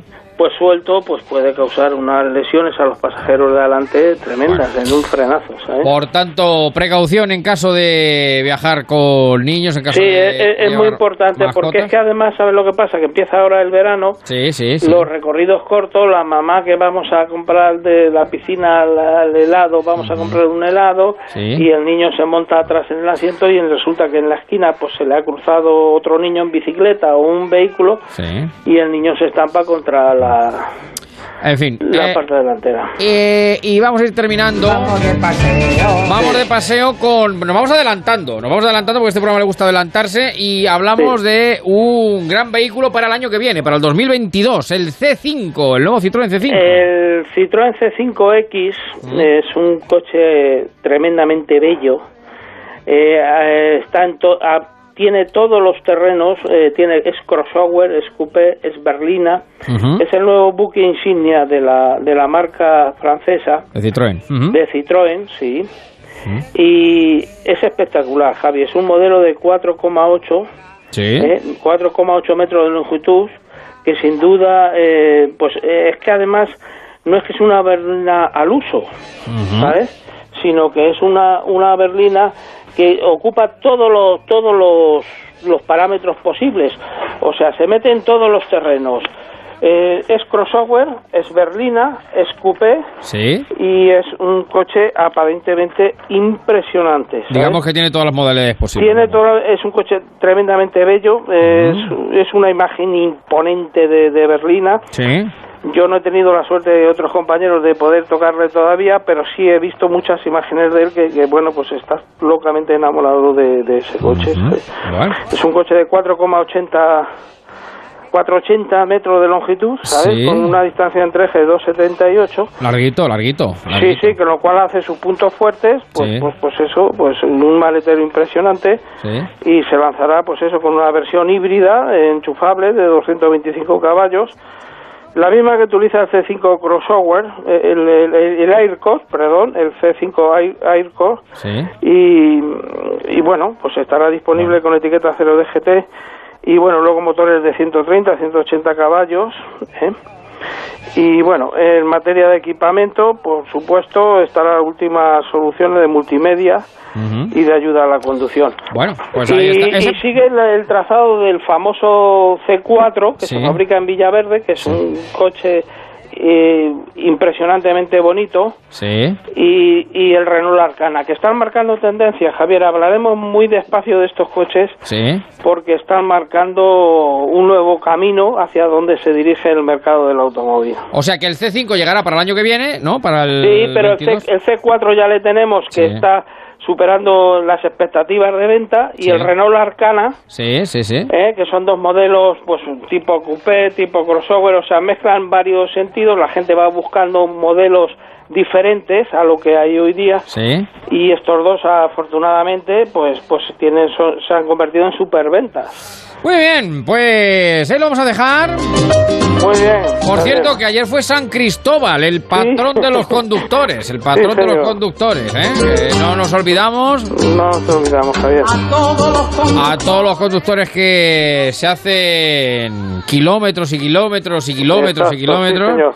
Eh, pues siempre y que son auténticos profesionales de la carretera esos son los que hay que escuchar de los que hay que Sí, de los que hay que escuchar siempre. Y de los que hay que aprender, y de los que y hay que de- aprender. Y de los que hay que aprender, siempre el respeto y la educación en la carretera, Javier, eso es como norma fundamental para la Ah. para la buena conducción. ¿sabes? señor Pues, querido Antonio te mando un abrazo muy grande Bueno, muchas gracias por estar en marcha y nos sentimos aquí en Onda Cero. Muchas gracias, Javier. Gracias. Para darte su abrazo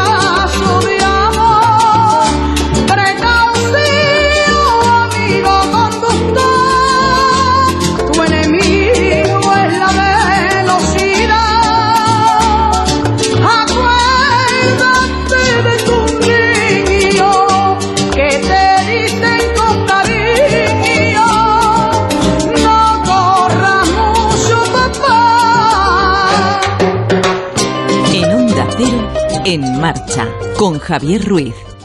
Fotopiernas al borde del mar y gafa.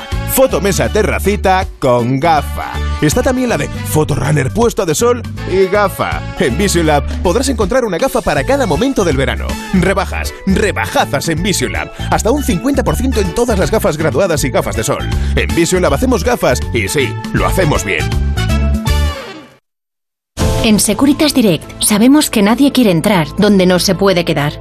Por eso, para proteger tu casa o segunda residencia en caso de intrusión, hemos desarrollado nuestra tecnología exclusiva Zero Vision. Si un intruso intenta entrar en tu casa, desde nuestra central de alarmas activamos Zero Vision, que impide la visión del intruso obligándole a huir antes de que llegue la policía. Confía en Securitas Direct, expertos en seguridad.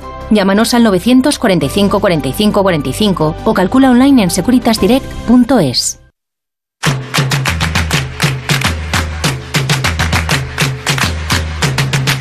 Ponte en marcha con Onda Cero y Javier Ruiz.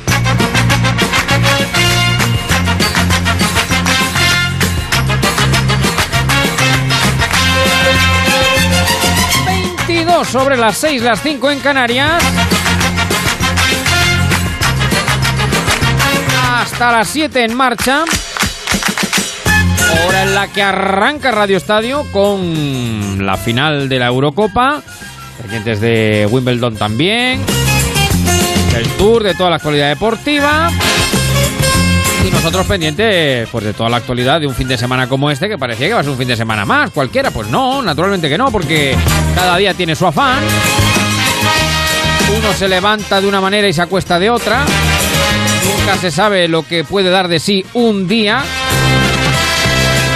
Y a veces un día da para mucho. Que se lo pregunten ayer a algún ministro que otro querida Eva María de Jesús Martínez Balbanuza Bascar Fulán de todos los santos. Buenas tardes, Eva. ¿Qué tal? Muy buenas tardes, Javier. ¿Cómo te va la vida? Pues muy bien, yo encantada de estar aquí contigo una tarde más con todos los marcheros, con esta tarde tórrida que tenemos de calor, pero que aquí se está muy bien, ¿eh? Como ¿Ha salido a la ventana? principio. ¿Ha salido a la ventana? Bueno, te puedo decir que cuando he venido aquí a la radio, o sea, es que es muy fuerte porque es que hace un calor, pero ya más que el calor que lo hace, es el aire, es el aire, es el aire caliente, caliente. He bajado del coche y estos pocos caminitos, pasos, metros de, desde donde he aparcado el coche aquí a la radio, de verdad he pensado, pero por favor, por favor, pero lo más fuerte de todo, Javier, es que me he encontrado turistas. Es una buena noticia. es buena noticia. Yo también los he visto. me alegro, me alegro de verdad porque poco a poco vamos cogiendo otra vez ese pulso con el turismo. Además, aquí en Toledo, donde estamos en el casco histórico, que es una belleza de ciudad, eh, patrimonio de la humanidad, e invitamos a todos los oyentes, si no conocen Toledo, que se acerquen hasta aquí. Pero claro, con las temperaturas que tenemos aquí, pasear a las cuatro y pico de la tarde eh, por aquí es todo un mérito. Así que, pero iban con agüita, con sombrerito y demás. Pero la verdad es que alegra que ver otra vez el turismo ¿no? en las calles. La verdad es que a veces a veces pasear a las 4 de la tarde es, como hacer como ir por el bueno, el feo y el malo, vamos, por el porque tú los ves por la calle y dices, qué valor, qué valor, qué valor. Además, me ha pasado una cosa curiosa, Javier, y es que me han mirado como muy extraños, como diciendo, ah, he visto de repente una, han visto una persona por la calle, ¿no? Porque no había absolutamente nadie más que esos dos grupos de turistas que me encontraban. Me han dicho, ahí va, pues hay humanos aquí, ¿no? no, pues, pues, es verdad que a 42 y 43 grados, bueno, si algún oyente de Córdoba nos está escuchando, que Córdoba que también es otra ciudad bueno, Córdoba, Sevilla, eh, por ejemplo, que son ciudades, digo que son ciudades bastante turísticas y con altas temperaturas, podrán atestiguar lo que aquí en Toledo, que decir, o en Madrid, por ejemplo, que a 42, 43 y 44 grados hay turistas por la calle, o sea que, que solo turistas. Los demás ya sabemos lo que hay en la calle, claro, a esas horas no, no, no, no. Que ni en una película de Morricone, vamos. hablando del bueno, el feo y el malo, señor Marín, ¿qué tal? Muy buenas tardes, ¿cómo estamos? Pero, ¿qué tal? Muy buenas tardes. Oiga, habría que pagar por salir a la calle en este momento. Hay que decir a Pedro Sánchez que hay que establecer una partida. Una paguita, otra más, otra oiga, porque es que de verdad es, oiga, es un peligro, de verdad. O sea, ahí está la ley de prevención de riesgos. Es un peligro salir a la calle en este momento.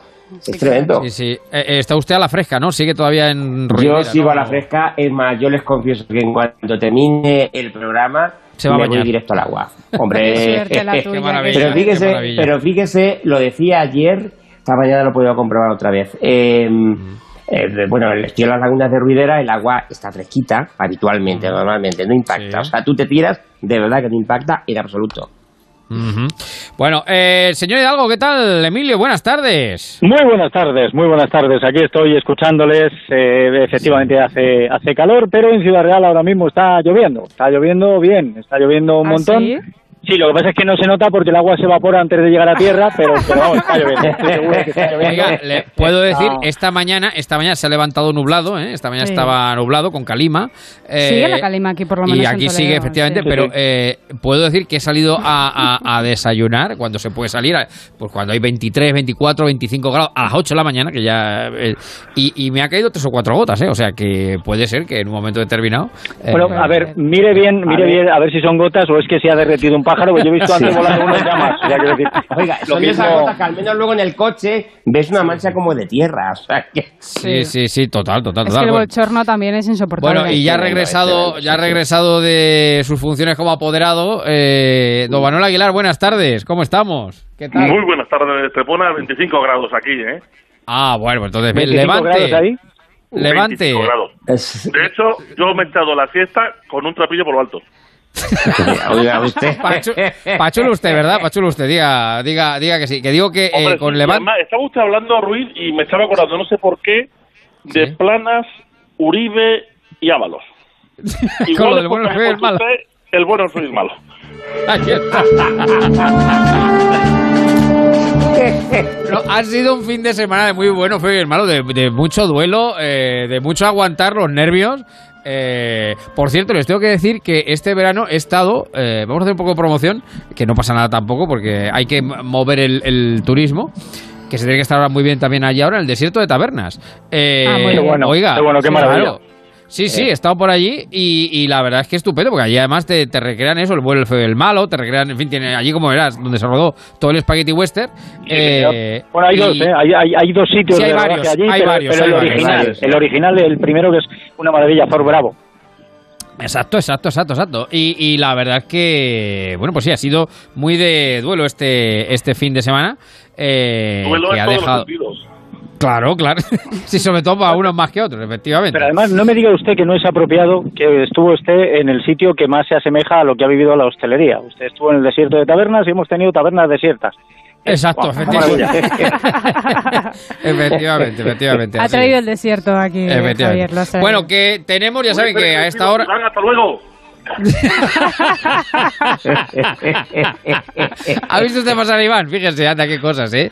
¿Quién no lo iba le a ha quedado decir, eh? redondo, le ha quedado redondo, don Manuel. ¿Quién no lo iba a decir, eh? ¿Quién no lo iba a decir? Fíjese qué cosa. Dicen, dicen, o por lo menos eso dice el mundo, lo lleva en portada, que quiere escribir sus memorias y que pone rumbo a América. O por lo menos eso. Bien, Iván, eh, a Sí, América. Iván Redondo, sí, sí, sí. Anda, pues mira, Rafael Acarra tenía una canción que era de Mamá de 10 pesetas, eh, Mamá de 10 pesetas. por Oye, ya me voy, hay, ya algo, me voy. hay algo de Pues que mira. Rafael Acarrá no tenga una canción. No haya cantado, efectivamente. Bueno, que como, hablando... redondo, como Redondo le dé por hacer su memoria y escribirla, entonces enferraba a ser Iván el Terrible. Sí, sí, sí. Bueno, vamos con la resaca, porque día de resaca. Pedro, Pedro, Pedro, Pedro, Pedro, praticamente il meglio di Santa Fe. Ya saben que nos gusta echar un vistazo a redes, digitales, periódicos, tomarle el pulso a un día, un fin de semana que iba a ser aparentemente tranquilo, pues un fin de semana más de julio, Amigo. normalito, pero amigo, se cruzó Pedro en el camino y, y lo puso todo patas arriba. tiempo- En otro tiempo nos tocaba todos los veranos a ver si, sacaban, si sacábamos a Franco o no del Valle de los Caídos. Sí, sí, sí, sí, Ahora sí, fíjese sí. lo que ha cambiado el tema, ¿eh? Uh, madre mía, pero total. Bueno, ¿qué, qué nos dice? Bueno, pues siguen, siguen todos los diarios o los medios de comunicación analizando, ¿no? Pues todo este movimiento en el gobierno, que por cierto, la verdad que se está hablando mucho de los siete fantásticos, es decir, han entrado siete, sí han ido siete, eh, pero poco eh, se está hablando y nada de protagonismo para los que han sobrevivido, para los que se quedan, o sea, como eh, por Bueno, ejemplo pues, Margarita. Robles, Marlasca, que es verdad que hablamos un poquito ayer de él, Carolina Darias, José Luis Ah. Que menuda tiene con las pensiones encima con la reforma, eh, María Jesús Montero, que también continúa, aunque en la portavocía, y Reyes Maroto. O sea, Ha que es que no, no se habla de Has- ellos y han sobrevivido. Son los siete, pero los siete magníficos. Hablando de western. ¿Los Los siete que magníficos. empiezan por Mar se salvan? ¿Ah, sí? Puede ¿De ser, verdad? puede ser. María José, Margarita, Marlasca, Sí, sí, sí, es verdad. No había caído yo en esa tesitura. cachis, no. No, no, pero Bueno, no había pues- caído yo en esa tesitura. Pero... estaría, yo estaría redondo diciendo, ¿por qué no me llamaría Mariano? Oye, Luis Planas, Luis Planas también, por cierto, que no le hemos sí, citado. sí, bueno, no solamente los que empiecen por mar, o si no se ve Claro. Algún otro también, que haya variedad. Eso se quedan para la segunda ronda. Esos están ahí. Pero el de la pregunta, y yo lo que es curioso, y lo que es curioso es que ha pasado un ministro que cuesta identificarlo. Yo creo que el 90% de la población de este país no identifica a Uribe. Ah, claro, Ya, sí, el que claro, fue ministro sí, de de Cultura. De Cultura. De Cultura. Ah, de hecho, de hecho, tú dices Uribe y a mí se me viene a la cabeza el presidente de Colombia, ¿no? no el ministro. Pues ahora nos va a Claro. sonar mucho Miquel Iceta y seguro que le va a dar protagonismo a esa cartera a Sí, cultura. yo creo que le va a dar, le va a dar caché. Eh, vale, estoy, estoy de acuerdo Sí, contigo. sobre todo Le va a dar marcha, le va a dar marcha. Sobre todo Desde luego, Ahí, ahí, le va a ritmo- dar marcha y ritmo. Ritmo le va a dar, ¿eh? Ritmo le va a dar, ¿eh?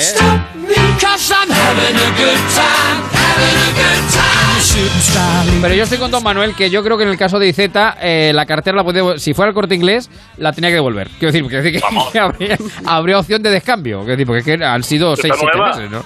Sí, No, está no, nueva. está en garantía, nueva. sigue en garantía. Está en Todavía garantía, tiene los cacharrillos o con la bolsa que tiene para la humedad, todavía lo tiene dentro. Sí, sí, todavía está ahí. No le dio tiempo a abrirla, no le dio tiempo a abrirla. Bueno, hay un gran surtido, ya saben, de carteras en este gobierno, con lo cual, pues bueno, se van haciendo cambios, ¿no? No, no, Claro, vamos. o sea, hay, hay para todos, hay para todos, así que mm, por si acaso eh, no Bueno. se descuiden mucho del teléfono móvil. Bueno, el caso, que siguen los medios Oiga, un ¿se poquito analizando. Que al, que al ministro de Universidades no lo han destituido porque no han podido localizarlo.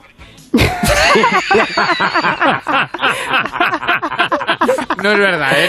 No, no, bueno, no, no sabemos si es verdad o no. Que no, no, no se ha podido constatar esa hipótesis. No se ha podido constatar esa Están los hipótesis. siete magníficos y los intocables. En este caso, los intocables. Leonés, eso es. efectivamente, es, eh, la parte de Unidas Podemos, ¿no? De momento. Bueno, el caso que decía que los diarios siguen un poco analizando la estrategia de Pedro Sánchez de- del Ejecutivo y, por ejemplo, eh, en El Mundo, en portada, Lucía Méndez eh, dice Sánchez busca renacer sin sus pesos pesados o Jorge Bustos, también en este diario, dice Pedro Sánchez abre una carnicería. Ha diseñado un gabinete para Sí, para adelantar elecciones. Yo no sé qué les parece esto. Si en la mente de Pedro Sánchez puede eh, caber esa posibilidad de adelantar elecciones. En la mente de Pedro Sánchez cabe todo, una cosa y la contraria. Cabe estar, cabe estar, luego ya lo que venga, ¿no? Luego ya lo que venga. En la mente de que Pedro Sánchez cabe eh, aguantar y repetir.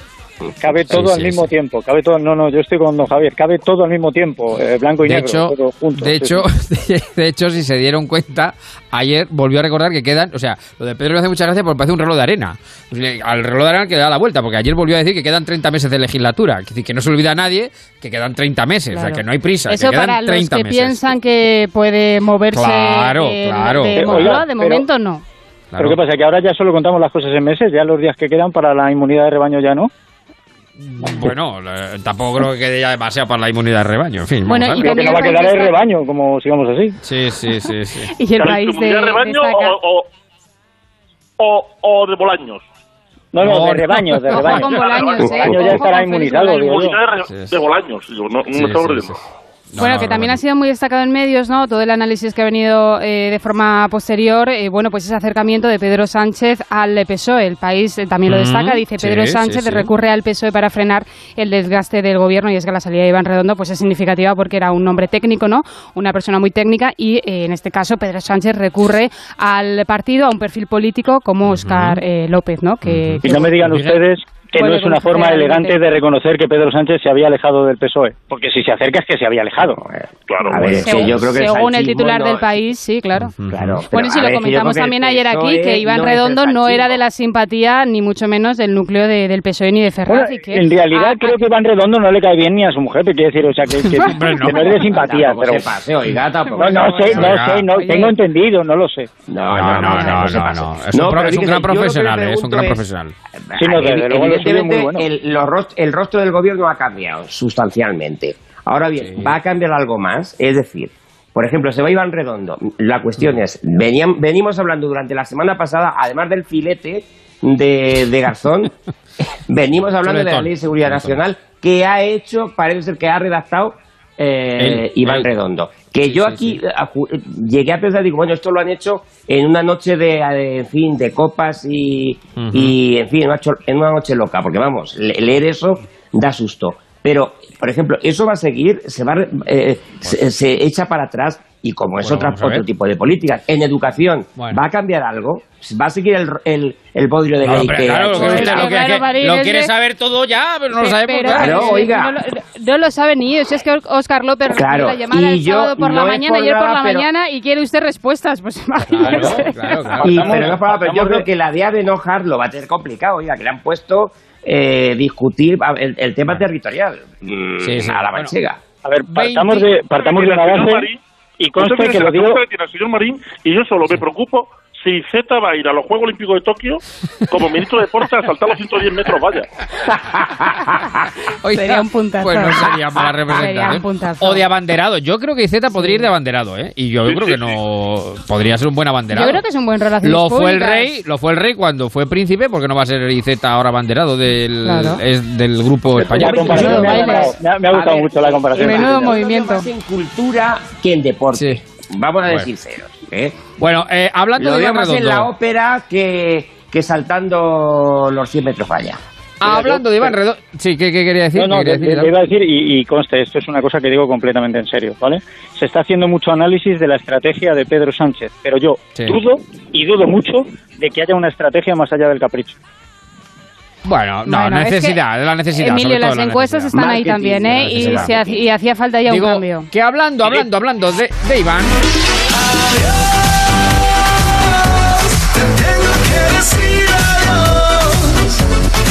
Bueno, pues estamos hablando de Iván Redondo, te tengo que decir adiós, parece que eso le dijo al, eh, a Pedro Sánchez, ¿no? Porque hace, según informaciones que se han ido publicando en los diarios, parece que la salida eh, voluntaria eh, la pidió hace un mes y medio aproximadamente eh, de, eh, de Iván Redondo, que hablan, ya les decía antes, El Mundo, por ejemplo, también lo lleva a portada, Iván Redondo quiere escribir sus memorias en el gobierno y contempla, es que esto puede dar para mucho, es que el manual de resistencia de Sánchez se, Se puede queda, quedar, vamos, se queda, claro, se puede quedar corto, vamos, se puede quedar breviario, corto. en un breviario. Y contempla irse a América. Mm. Iván Redondo en América. Y, pero claro, esto a mí me, me choca un poco porque es verdad que hace unas semanas escuchábamos a Iván Redondo Mm. decir eh, lo siguiente de su presidente y el de todos, de Pedro Sánchez. Y por cierto, lo primero que tiene que hacer un asesor es tirarse por el barranco por su presidente. Y yo lo hago. Y yo lo hago aquí, ahora y mañana. Y lo siento, se lo voy a dejar clarito. Ahí voy a estar con él Uh. hasta el final. Con el presidente dice- Pedro Sánchez. Entonces, ¿este es el final? Y le voy a decir algo sobre el presidente. Para mí es un orgullo trabajar para el presidente del gobierno de España. Ahí está, ahí está, ahí está. A ver. Espere, espere, espere.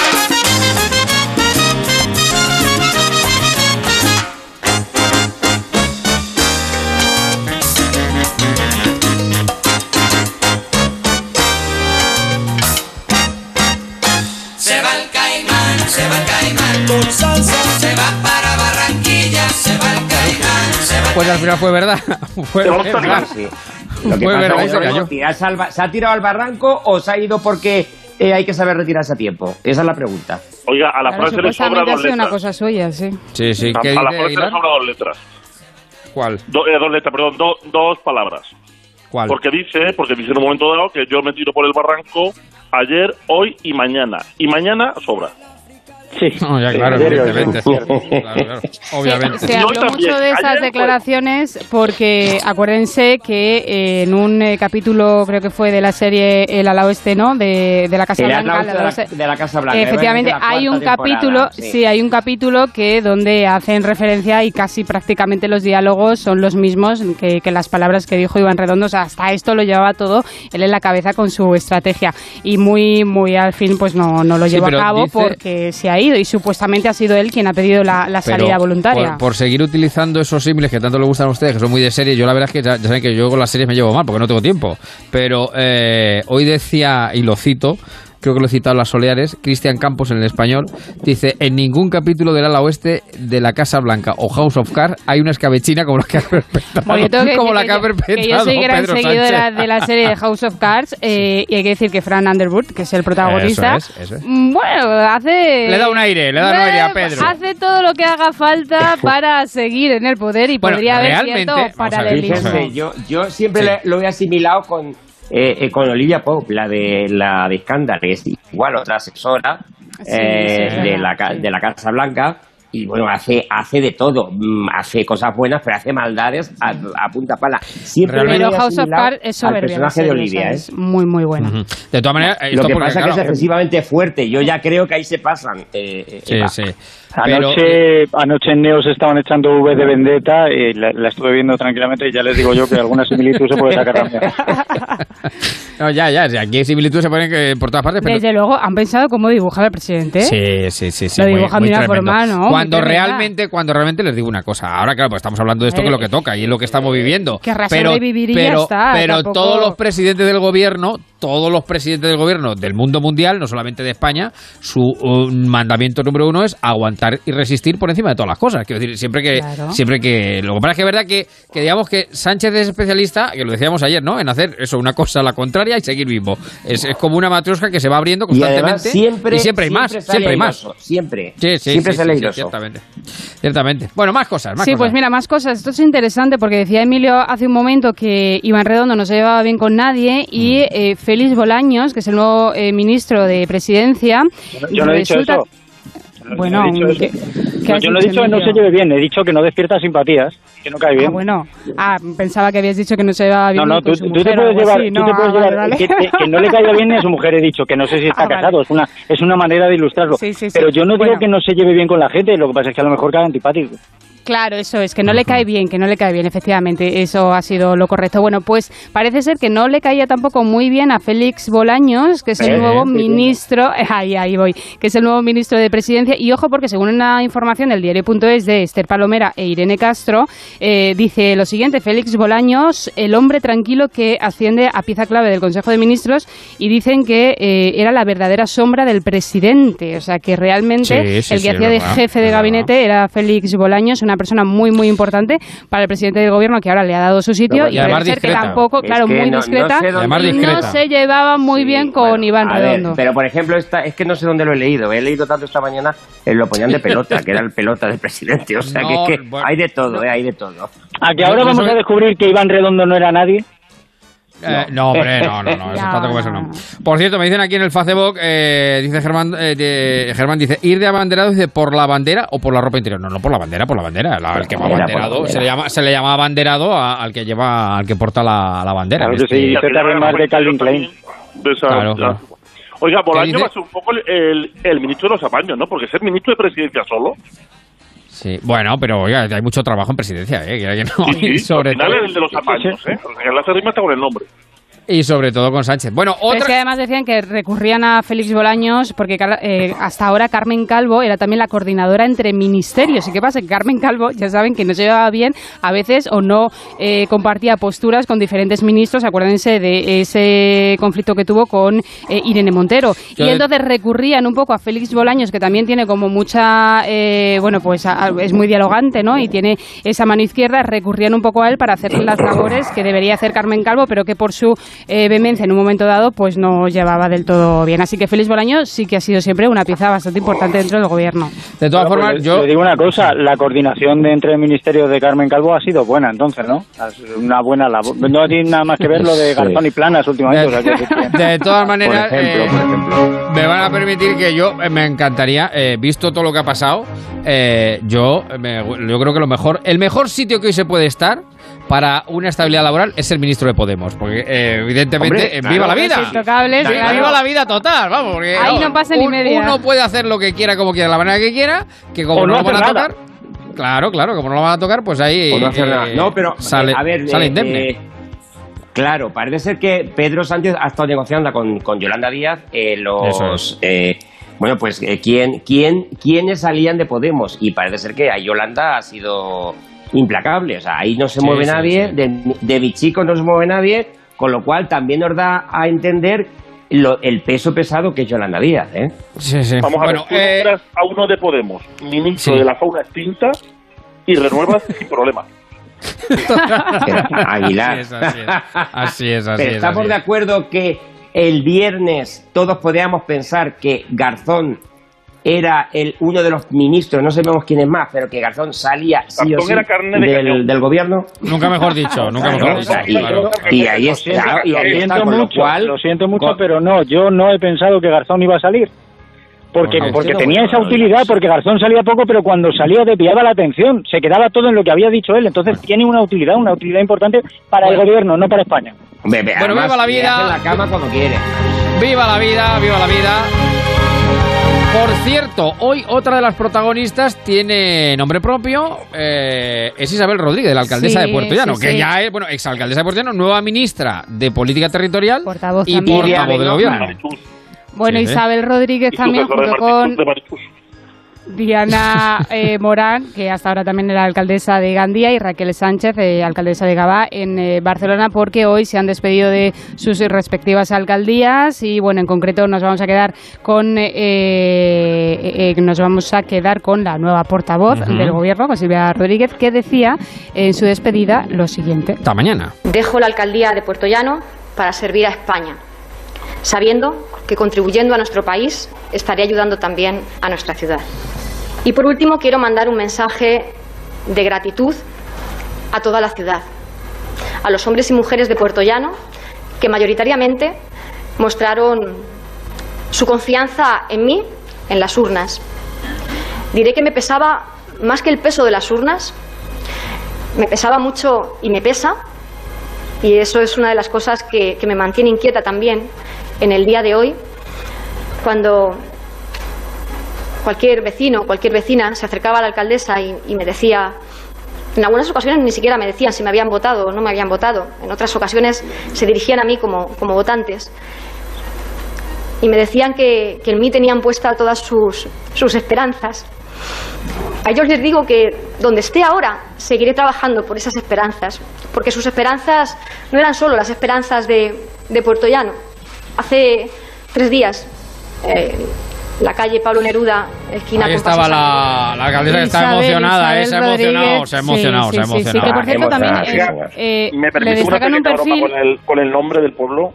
Sí, dígame. que ha pasado de ser alcaldesa del pueblo cuyo nombre tiene las dos mentiras a ser portavoz del gobierno de las mentiras. Tampoco hay Por favor, por favor. Qué malo, qué malo. Ay, qué Que chiste más fácil. Condenado Sí, a pero no lo ha hecho nadie, ¿eh? No lo ha hecho nadie. No, no, no, no, no, no, Puerto Por Llano, fácil, un por pueblo- fácil, claro. Es verdad que siempre se dice que Puerto Llano es el pueblo de las mentiras, porque no es ni puerto ni llano, y sin embargo es un, un pueblo excelente, ya les digo yo. Oye, pero qué bien para Puerto Llano en un momento dado, que es una, un municipio, una localidad que ha sufrido mucho, eh, en este caso la crisis económica, la del sí, 2011 y ahora también, eh, pues ese impulso, ¿no? Que por lo menos también eh, se hable de Puerto Llano y esté también en el centro de la Claro. información. Pero que- ya- Y, y a ver, luego, luego será lo que le dejen o no le dejen a Aguilar, pero sabemos que es una persona que es trabajadora, que es Y- eh, eh, que tiene empeño y, Y hemos ganado en sintaxis, que Pero lo decíamos ayer. posible. eh, También que- hemos ganado en sintaxis, sí. hemos ganado en sintaxis a la hora de expresarnos. y, bu- no- buena gente, y buena gente. Y- y es una persona muy agradable en el trato y en la distancia corta gana Sí, muchísimo sí, porque es sí. simpaticísima. Es, es- Yo creo que es la- una persona Además, sí, sí, conoce muy bien, conoce muy bien eh, los medios de comunicación, porque fue portavoz aquí en Castilla-La Mancha ya hace unos cuantos años eh, del gobierno de Barreda, antes de que llegara eh, Cospedal y estuvo, se fajó yo creo que los cuatro años, tres años largos, casi cuatro, casi la legislatura completa, eh, con los medios. O sea que yo creo que bueno, que en fin, lo puede, lo puede hacer razonablemente bien en el dentro y cuando, claro, el margen de maniobra que le, que le, que le dejen. Le han hecho un perfil en el diario.es que han hecho eh, varios perfiles a, Sí, Eva primero. Sí, y no, eh, termino. Y que le dicen, ¿no? Que también es un punto importante, que eso yo creo que lo ha hecho también Pedro Sánchez con diferentes miembros nuevos del gobierno, como Oscar López, ¿no? Con eh, Castilla y León, una figura Sí. importante. Dice el diario.es, alcaldesa todoterreno y sanchista en tierras de paje. ¿No? Que, Eso es discutible, eso es discutible, porque yo creo que Bueno, eso es ella- discutible, sí. Que Eh, también bueno. ponen esa comparativa un poco de Sí. ese peso Ella tan fue- pesado. eh, ella, en- ella fue ella fue del primer núcleo del primer sanchismo claro como es que Pedro hay que hay que hay que si estamos hablando como decía Carmen Calvo si hay que hablar del presidente del secretario o de quién hablamos pero del primer Pedro sí que fue colaboradora luego con el Congreso de la Discordia el famoso el otro famoso primero de octubre eh, acabaron regularmente de hecho aquí en Castilla-La Mancha fue coordinador de la campaña Susana Díaz eh, pero después, pasado el tiempo, han recompuesto eh, relación y bueno, la prueba está aquí y evidentemente eso también habla del presidente, es decir, que Mm. le da igual una cosa que otra, es decir, siempre y cuando el perfil sea el adecuado y crea, considera, Y que ha vuelto a considera la que le relación. puede, claro, no, y me refiero que también habla, habla en este caso bien de Pedro Sánchez, que es decir, que, que independientemente de lo que pueda ocurrir en un momento determinado, la recupera por su perfil determinado, es decir, porque cree que le puede ser útil, en este caso por la acción de gobierno. Bueno, que nos quedan 10 minutos para las 7 de la tarde. Bueno, mucha política este fin de semana, pero bueno, no, no van a perdonar porque es lo que había, que es la actualidad. Dígame, Aguilar, dígame. Oye, que nos quedan 10 minutos más que Carmen Calvo, o sea que tampoco... tampoco,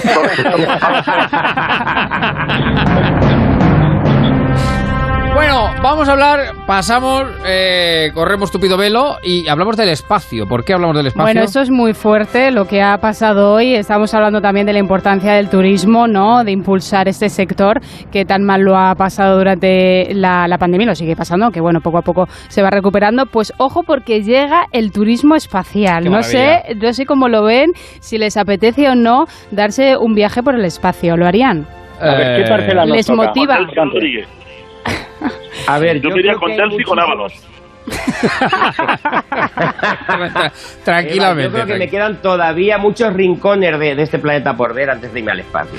Bueno, pues ahí está, es una nueva opción porque eh, eh, Richard Branson, que es un multimillonario británico, ha sido el primer turista, bueno, no lo ha hecho como turista, sino como magnate, como propietario de la compañía aeroespacial eh, Virgin Galactic, y es que están preparando viajes turísticos espaciales. Y esta misma tarde, hace unos minutos, terminaba ese primer viaje espacial, ha salido de Nuevo México, de Estados Unidos, donde se han montado también allí un puerto espacial, y ese primer viaje ha durado en torno a una hora aproximadamente.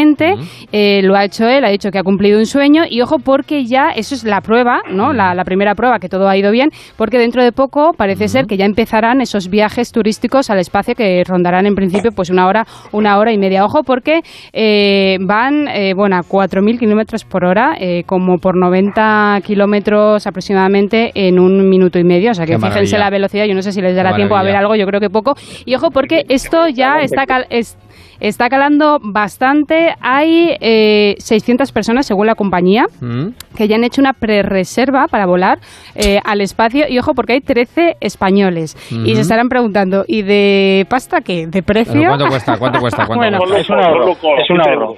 Desde 7 Bueno.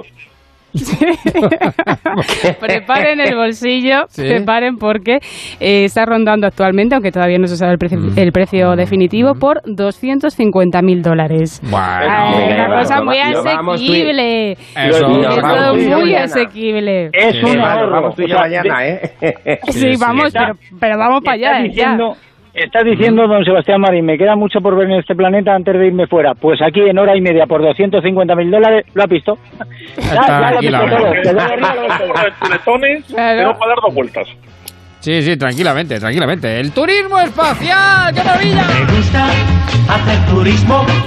Y es que además de toda la política de hoy, es que hoy ha sido también noticia, trending topic todo el rato, este buen millonario por viajar al espacio. Yo creo que hay personas, ¿no? Y ya empresarios que tienen tanto, tanto dinero que dicen, ¿qué hacemos ahora? ¿Qué Sí, hacemos? Pues al Claro, espacio, claro, claro. Pues oye, pues un viajecito al espacio y volvemos. ¿eh? Y luego Bueno, seis. cenar. 6 para las 7 para que arranque Radio Estadio. Por cierto, Aguilar, me acordé de ayer usted porque estuve en el cine, fui al cine y vi la última de Santiago Segura, todo tren. Está bien, ¿eh? Eh, Ah, la recomendamos. Eh, es cine de. Cine divertido, cine divertido eh, con Santiago Segura, con Leo Harlem. Señor. Y aunque Hitchcock ya sabe usted que decía que no le gustaba rodar con niños, pero no, no, no, Sí, sí. no es el Ni con caso. animales. Ni con animales, efectivamente. Y, rodó los pájaros, fíjese. Y que- con- que con los pájaros, sí. Y de los pájaros. Pero una gran película, ¿eh? muy, muy divertida la de Santiago Segura, eh, a todo tren, destino Asturias. Bueno, en televisión, ¿qué tenemos? Marín, ¿podemos dar alguna pincelada, querido amigo? Pues eh, podemos, podemos contar alguna, alguna cosita. Por ejemplo, que, bueno, eso mm, dedicado a Eva, eh, que es muy de series, igual que yo. Eh, ¿tú ¿Has visto la serie Maldita? No, no, no, no, no lo he visto. Bueno, pues no la has visto. Bueno, pues a ver, a mí es una serie. yo La vi tengo la- que ver, ¿no? ¿O no? La vi el verano pasado. A ver, te cuento. Va sobre. Una alteración de la historia total. del rey Arturo. Eh, está protagonizada por, por Catherine Lanford, la, la de Por 13 razones. Pero resulta que nos hemos enterado, se quedó ahí un poco abierto el tema y nos hemos enterado que no va a tener segunda temporada. Estamos tristes. Con lo cual ya tú haz lo que quieras. Bueno, pero, la serie puedo a mí- ver, ¿no? ¿eh? Así termino. Sí, sí, bueno, sí, pues me la apunto, me se la apunto. puede ver, se puede ver. Que en verano da y mucho. me gustaría, me gustaría quedarme en este caso en las tardes de Antena 3. Fijaros que empezó el, eh, bueno, empezó el domingo pasado, eh, por la noche se est- se estrenó Tierra Amarga, la Ujú. serie turca, vaya, menudo boom lo de las series turcas. Y, es eh, Tienen ustedes de verdad que al final me voy a ver una serie turca, ¿eh? Eh, bueno, escuche, yo al igual, mire que soy de series, mire Sí. que soy de series, no he visto todavía ninguna serie turca, lo, lo admito. He visto el remake eh, eh, Alba, la, la serie de, ante- de, de A3 Player, que está basada Sí. en una serie turca, pero no he visto una serie turca tal cual. Bueno, Es que no pues ahora se emite, digo que se emite a las cinco y media todos los días, de lunes a viernes, y es al loro el mejor estreno en cuota de una serie diaria en ocho Anda. años. En ocho Anda, años. ¿Vale? O sea que ahí, ahí lo dejo todo. Eh, ¿Cuál es la serie más larga que han visto ustedes? Una pregunta, ¿cuál es la serie más larga que han visto ustedes en su vida? Eh, que Friends. ustedes recuerden. Eh, podría. Diez años, no, Friends. Friends. eh, Friends. Friends, sí, también. Yo la más larga que vi Más larga. Sí. A Yo fue la de 24, Perdidos, la- Tuvo, tu- tuvo ocho temporadas, Perdidos. pero no, no lo tengo claro. ¿Cuál, Marín? ¿Cuál? Que no lo he 24, escuchado. tuvo ocho temporadas de Ah, 24, 24. capítulos cada uno. Ah. Pe- 24 perdidos, Friends. ¿Usted, Aguilar? Perdidos, pero- criminales pero la he visto también, son 13. 13. Pero 13 capítulos no es nada. no, ¿verdad? 13 No, no, temporadas. Ah, ah, Claro, es que Si Javi, como ve quiere- tantas series. Si quiere, Ya, ya. si quiere Aguilar nos gana de largo a Rayán. Ya está. o sea, A Rayán, a Rayán. Ah, bueno, Claro, claro, porque- claro, A claro. Rayán que tenía mil y pico terminan. capítulos. A Rayán Ah, tenía mil y pico bueno, capítulos. No, Bueno, a a ver, Rayán, cuando de los que empezaron, terminaron dos. Los demás murieron. A ver, Ruiz, yo 112 vi una serie Antena. diaria que me encantaba en Antena Sí. 3, Bandolera, que duró como tres años o así. No, no sé el número de capítulos. Qué maravilla, Os puedo qué contar maravilla. que Tierra Amarga, de momento, ha terminado ¿Sí? su tercera temporada y, y tiene 102 capítulos, de momento. Qué maravilla. No sé si seguirá o no. Bueno, El tema no es ver las series yo que sean largas, sino verlas de golpe. Claro. con Netflix y con las Sí. plataformas, Se claro, puede hacer, Que se yo, por puede. ejemplo, Así con Perdidos me es. pasó eso. Yo creo que no es la más larga, pero es que la vi de golpe todas las temporadas. la golpe. imagine. Digo que, sí, acabé que yo perdida. yo apuesto, también. me da la sensación que con Tierra Amarga va a pasar como con Pasión de Gavilanes, ¿os acordáis? Que fue un auténtico boom. Sí, Bueno, un me da la bombazo, un Y además ¿Quién en, en hombre? verano, acordaros que fue en verano, pues va a pasar lo Bueno. mismo, ya lo veréis. Bueno, pues nos vamos retirando prudentemente. Hoy sí sacamos a los elefantes. Ayer hicimos especial Rafaela. Llega Radio Estadio ahora mismo con toda la información deportiva, con la final de Italia-Inglaterra, eh, de Eurocopa, efectivamente. Dice hoy nuestro amigo Arcángel en Montiel, dice buenas tardes. Dice, hoy no freímos huevos, hoy estamos haciendo chuletones a la piedra sin echar lumbre. Pues la verdad que sí, la verdad que hoy es de, de- de- no de carne, carne a la piedra, carne a la piedra directamente. Oiga, qué buena está. Qué rica, Está buenísima. Claro, claro, claro. Eso para conservar las buenas costumbres, un chuletón a la piedra. ¿eh? Habrá que invitar al ministro Garzón, ¿eh? Claro, un chuletón a la piedra en honor de Garzón, por supuesto. Bueno, está por ahí Matías. Matías, ¿qué tal? Buenas tardes. Buenas tardes, Javier. Buenas tardes a todos. ¿Qué tal? Pues muy bien, ¿cómo estás, querido amigo? ¿Cómo va todo? Soy, pues estoy fresquito. ¿Está fresquito? Qué maravilla, Sí, qué maravilla. estoy- sí, sí. Luego ya salgo de la nevera y es otra cosa, pero de momento estoy fresquito. Bueno, ¿cuál es el titular que nos deja un fin de semana tan trepidante como este? Ah, bueno, espera de que pensas que queda todavía. Hombre, no creo yo que haya más cambios de cartera y tal, pero que eso, queda la Eurocopa, queda alguna cosita más. Pero un fin de Pues- semana tan intenso, ¿qué, qué, qué es el titular que nos, que nos, que nos dejas, querido amigo? Pues hemos descubierto y tenemos una prueba más del gafe del presidente del gobierno. Parece ser que algunos ministros le dijeron, cuidado con estos cambios porque se va a alterar la cosa. Y Pedro Sánchez respondió, esto lo hago el sábado y para el domingo se ha enfriado. Sí, sobre todo eso, efectivamente. Enfriado, pero, pero totalmente. Bueno, que nos, nos vamos retirando prudentemente. Aguilar Marín Hidalgo, un abrazo muy grande, Un para beso muy Un besito, fuerte. Sigue la radio, Radio Estadio, toda la actualidad deportiva con ustedes hasta después enlazar con el transistor y siempre la radio Onda Cero.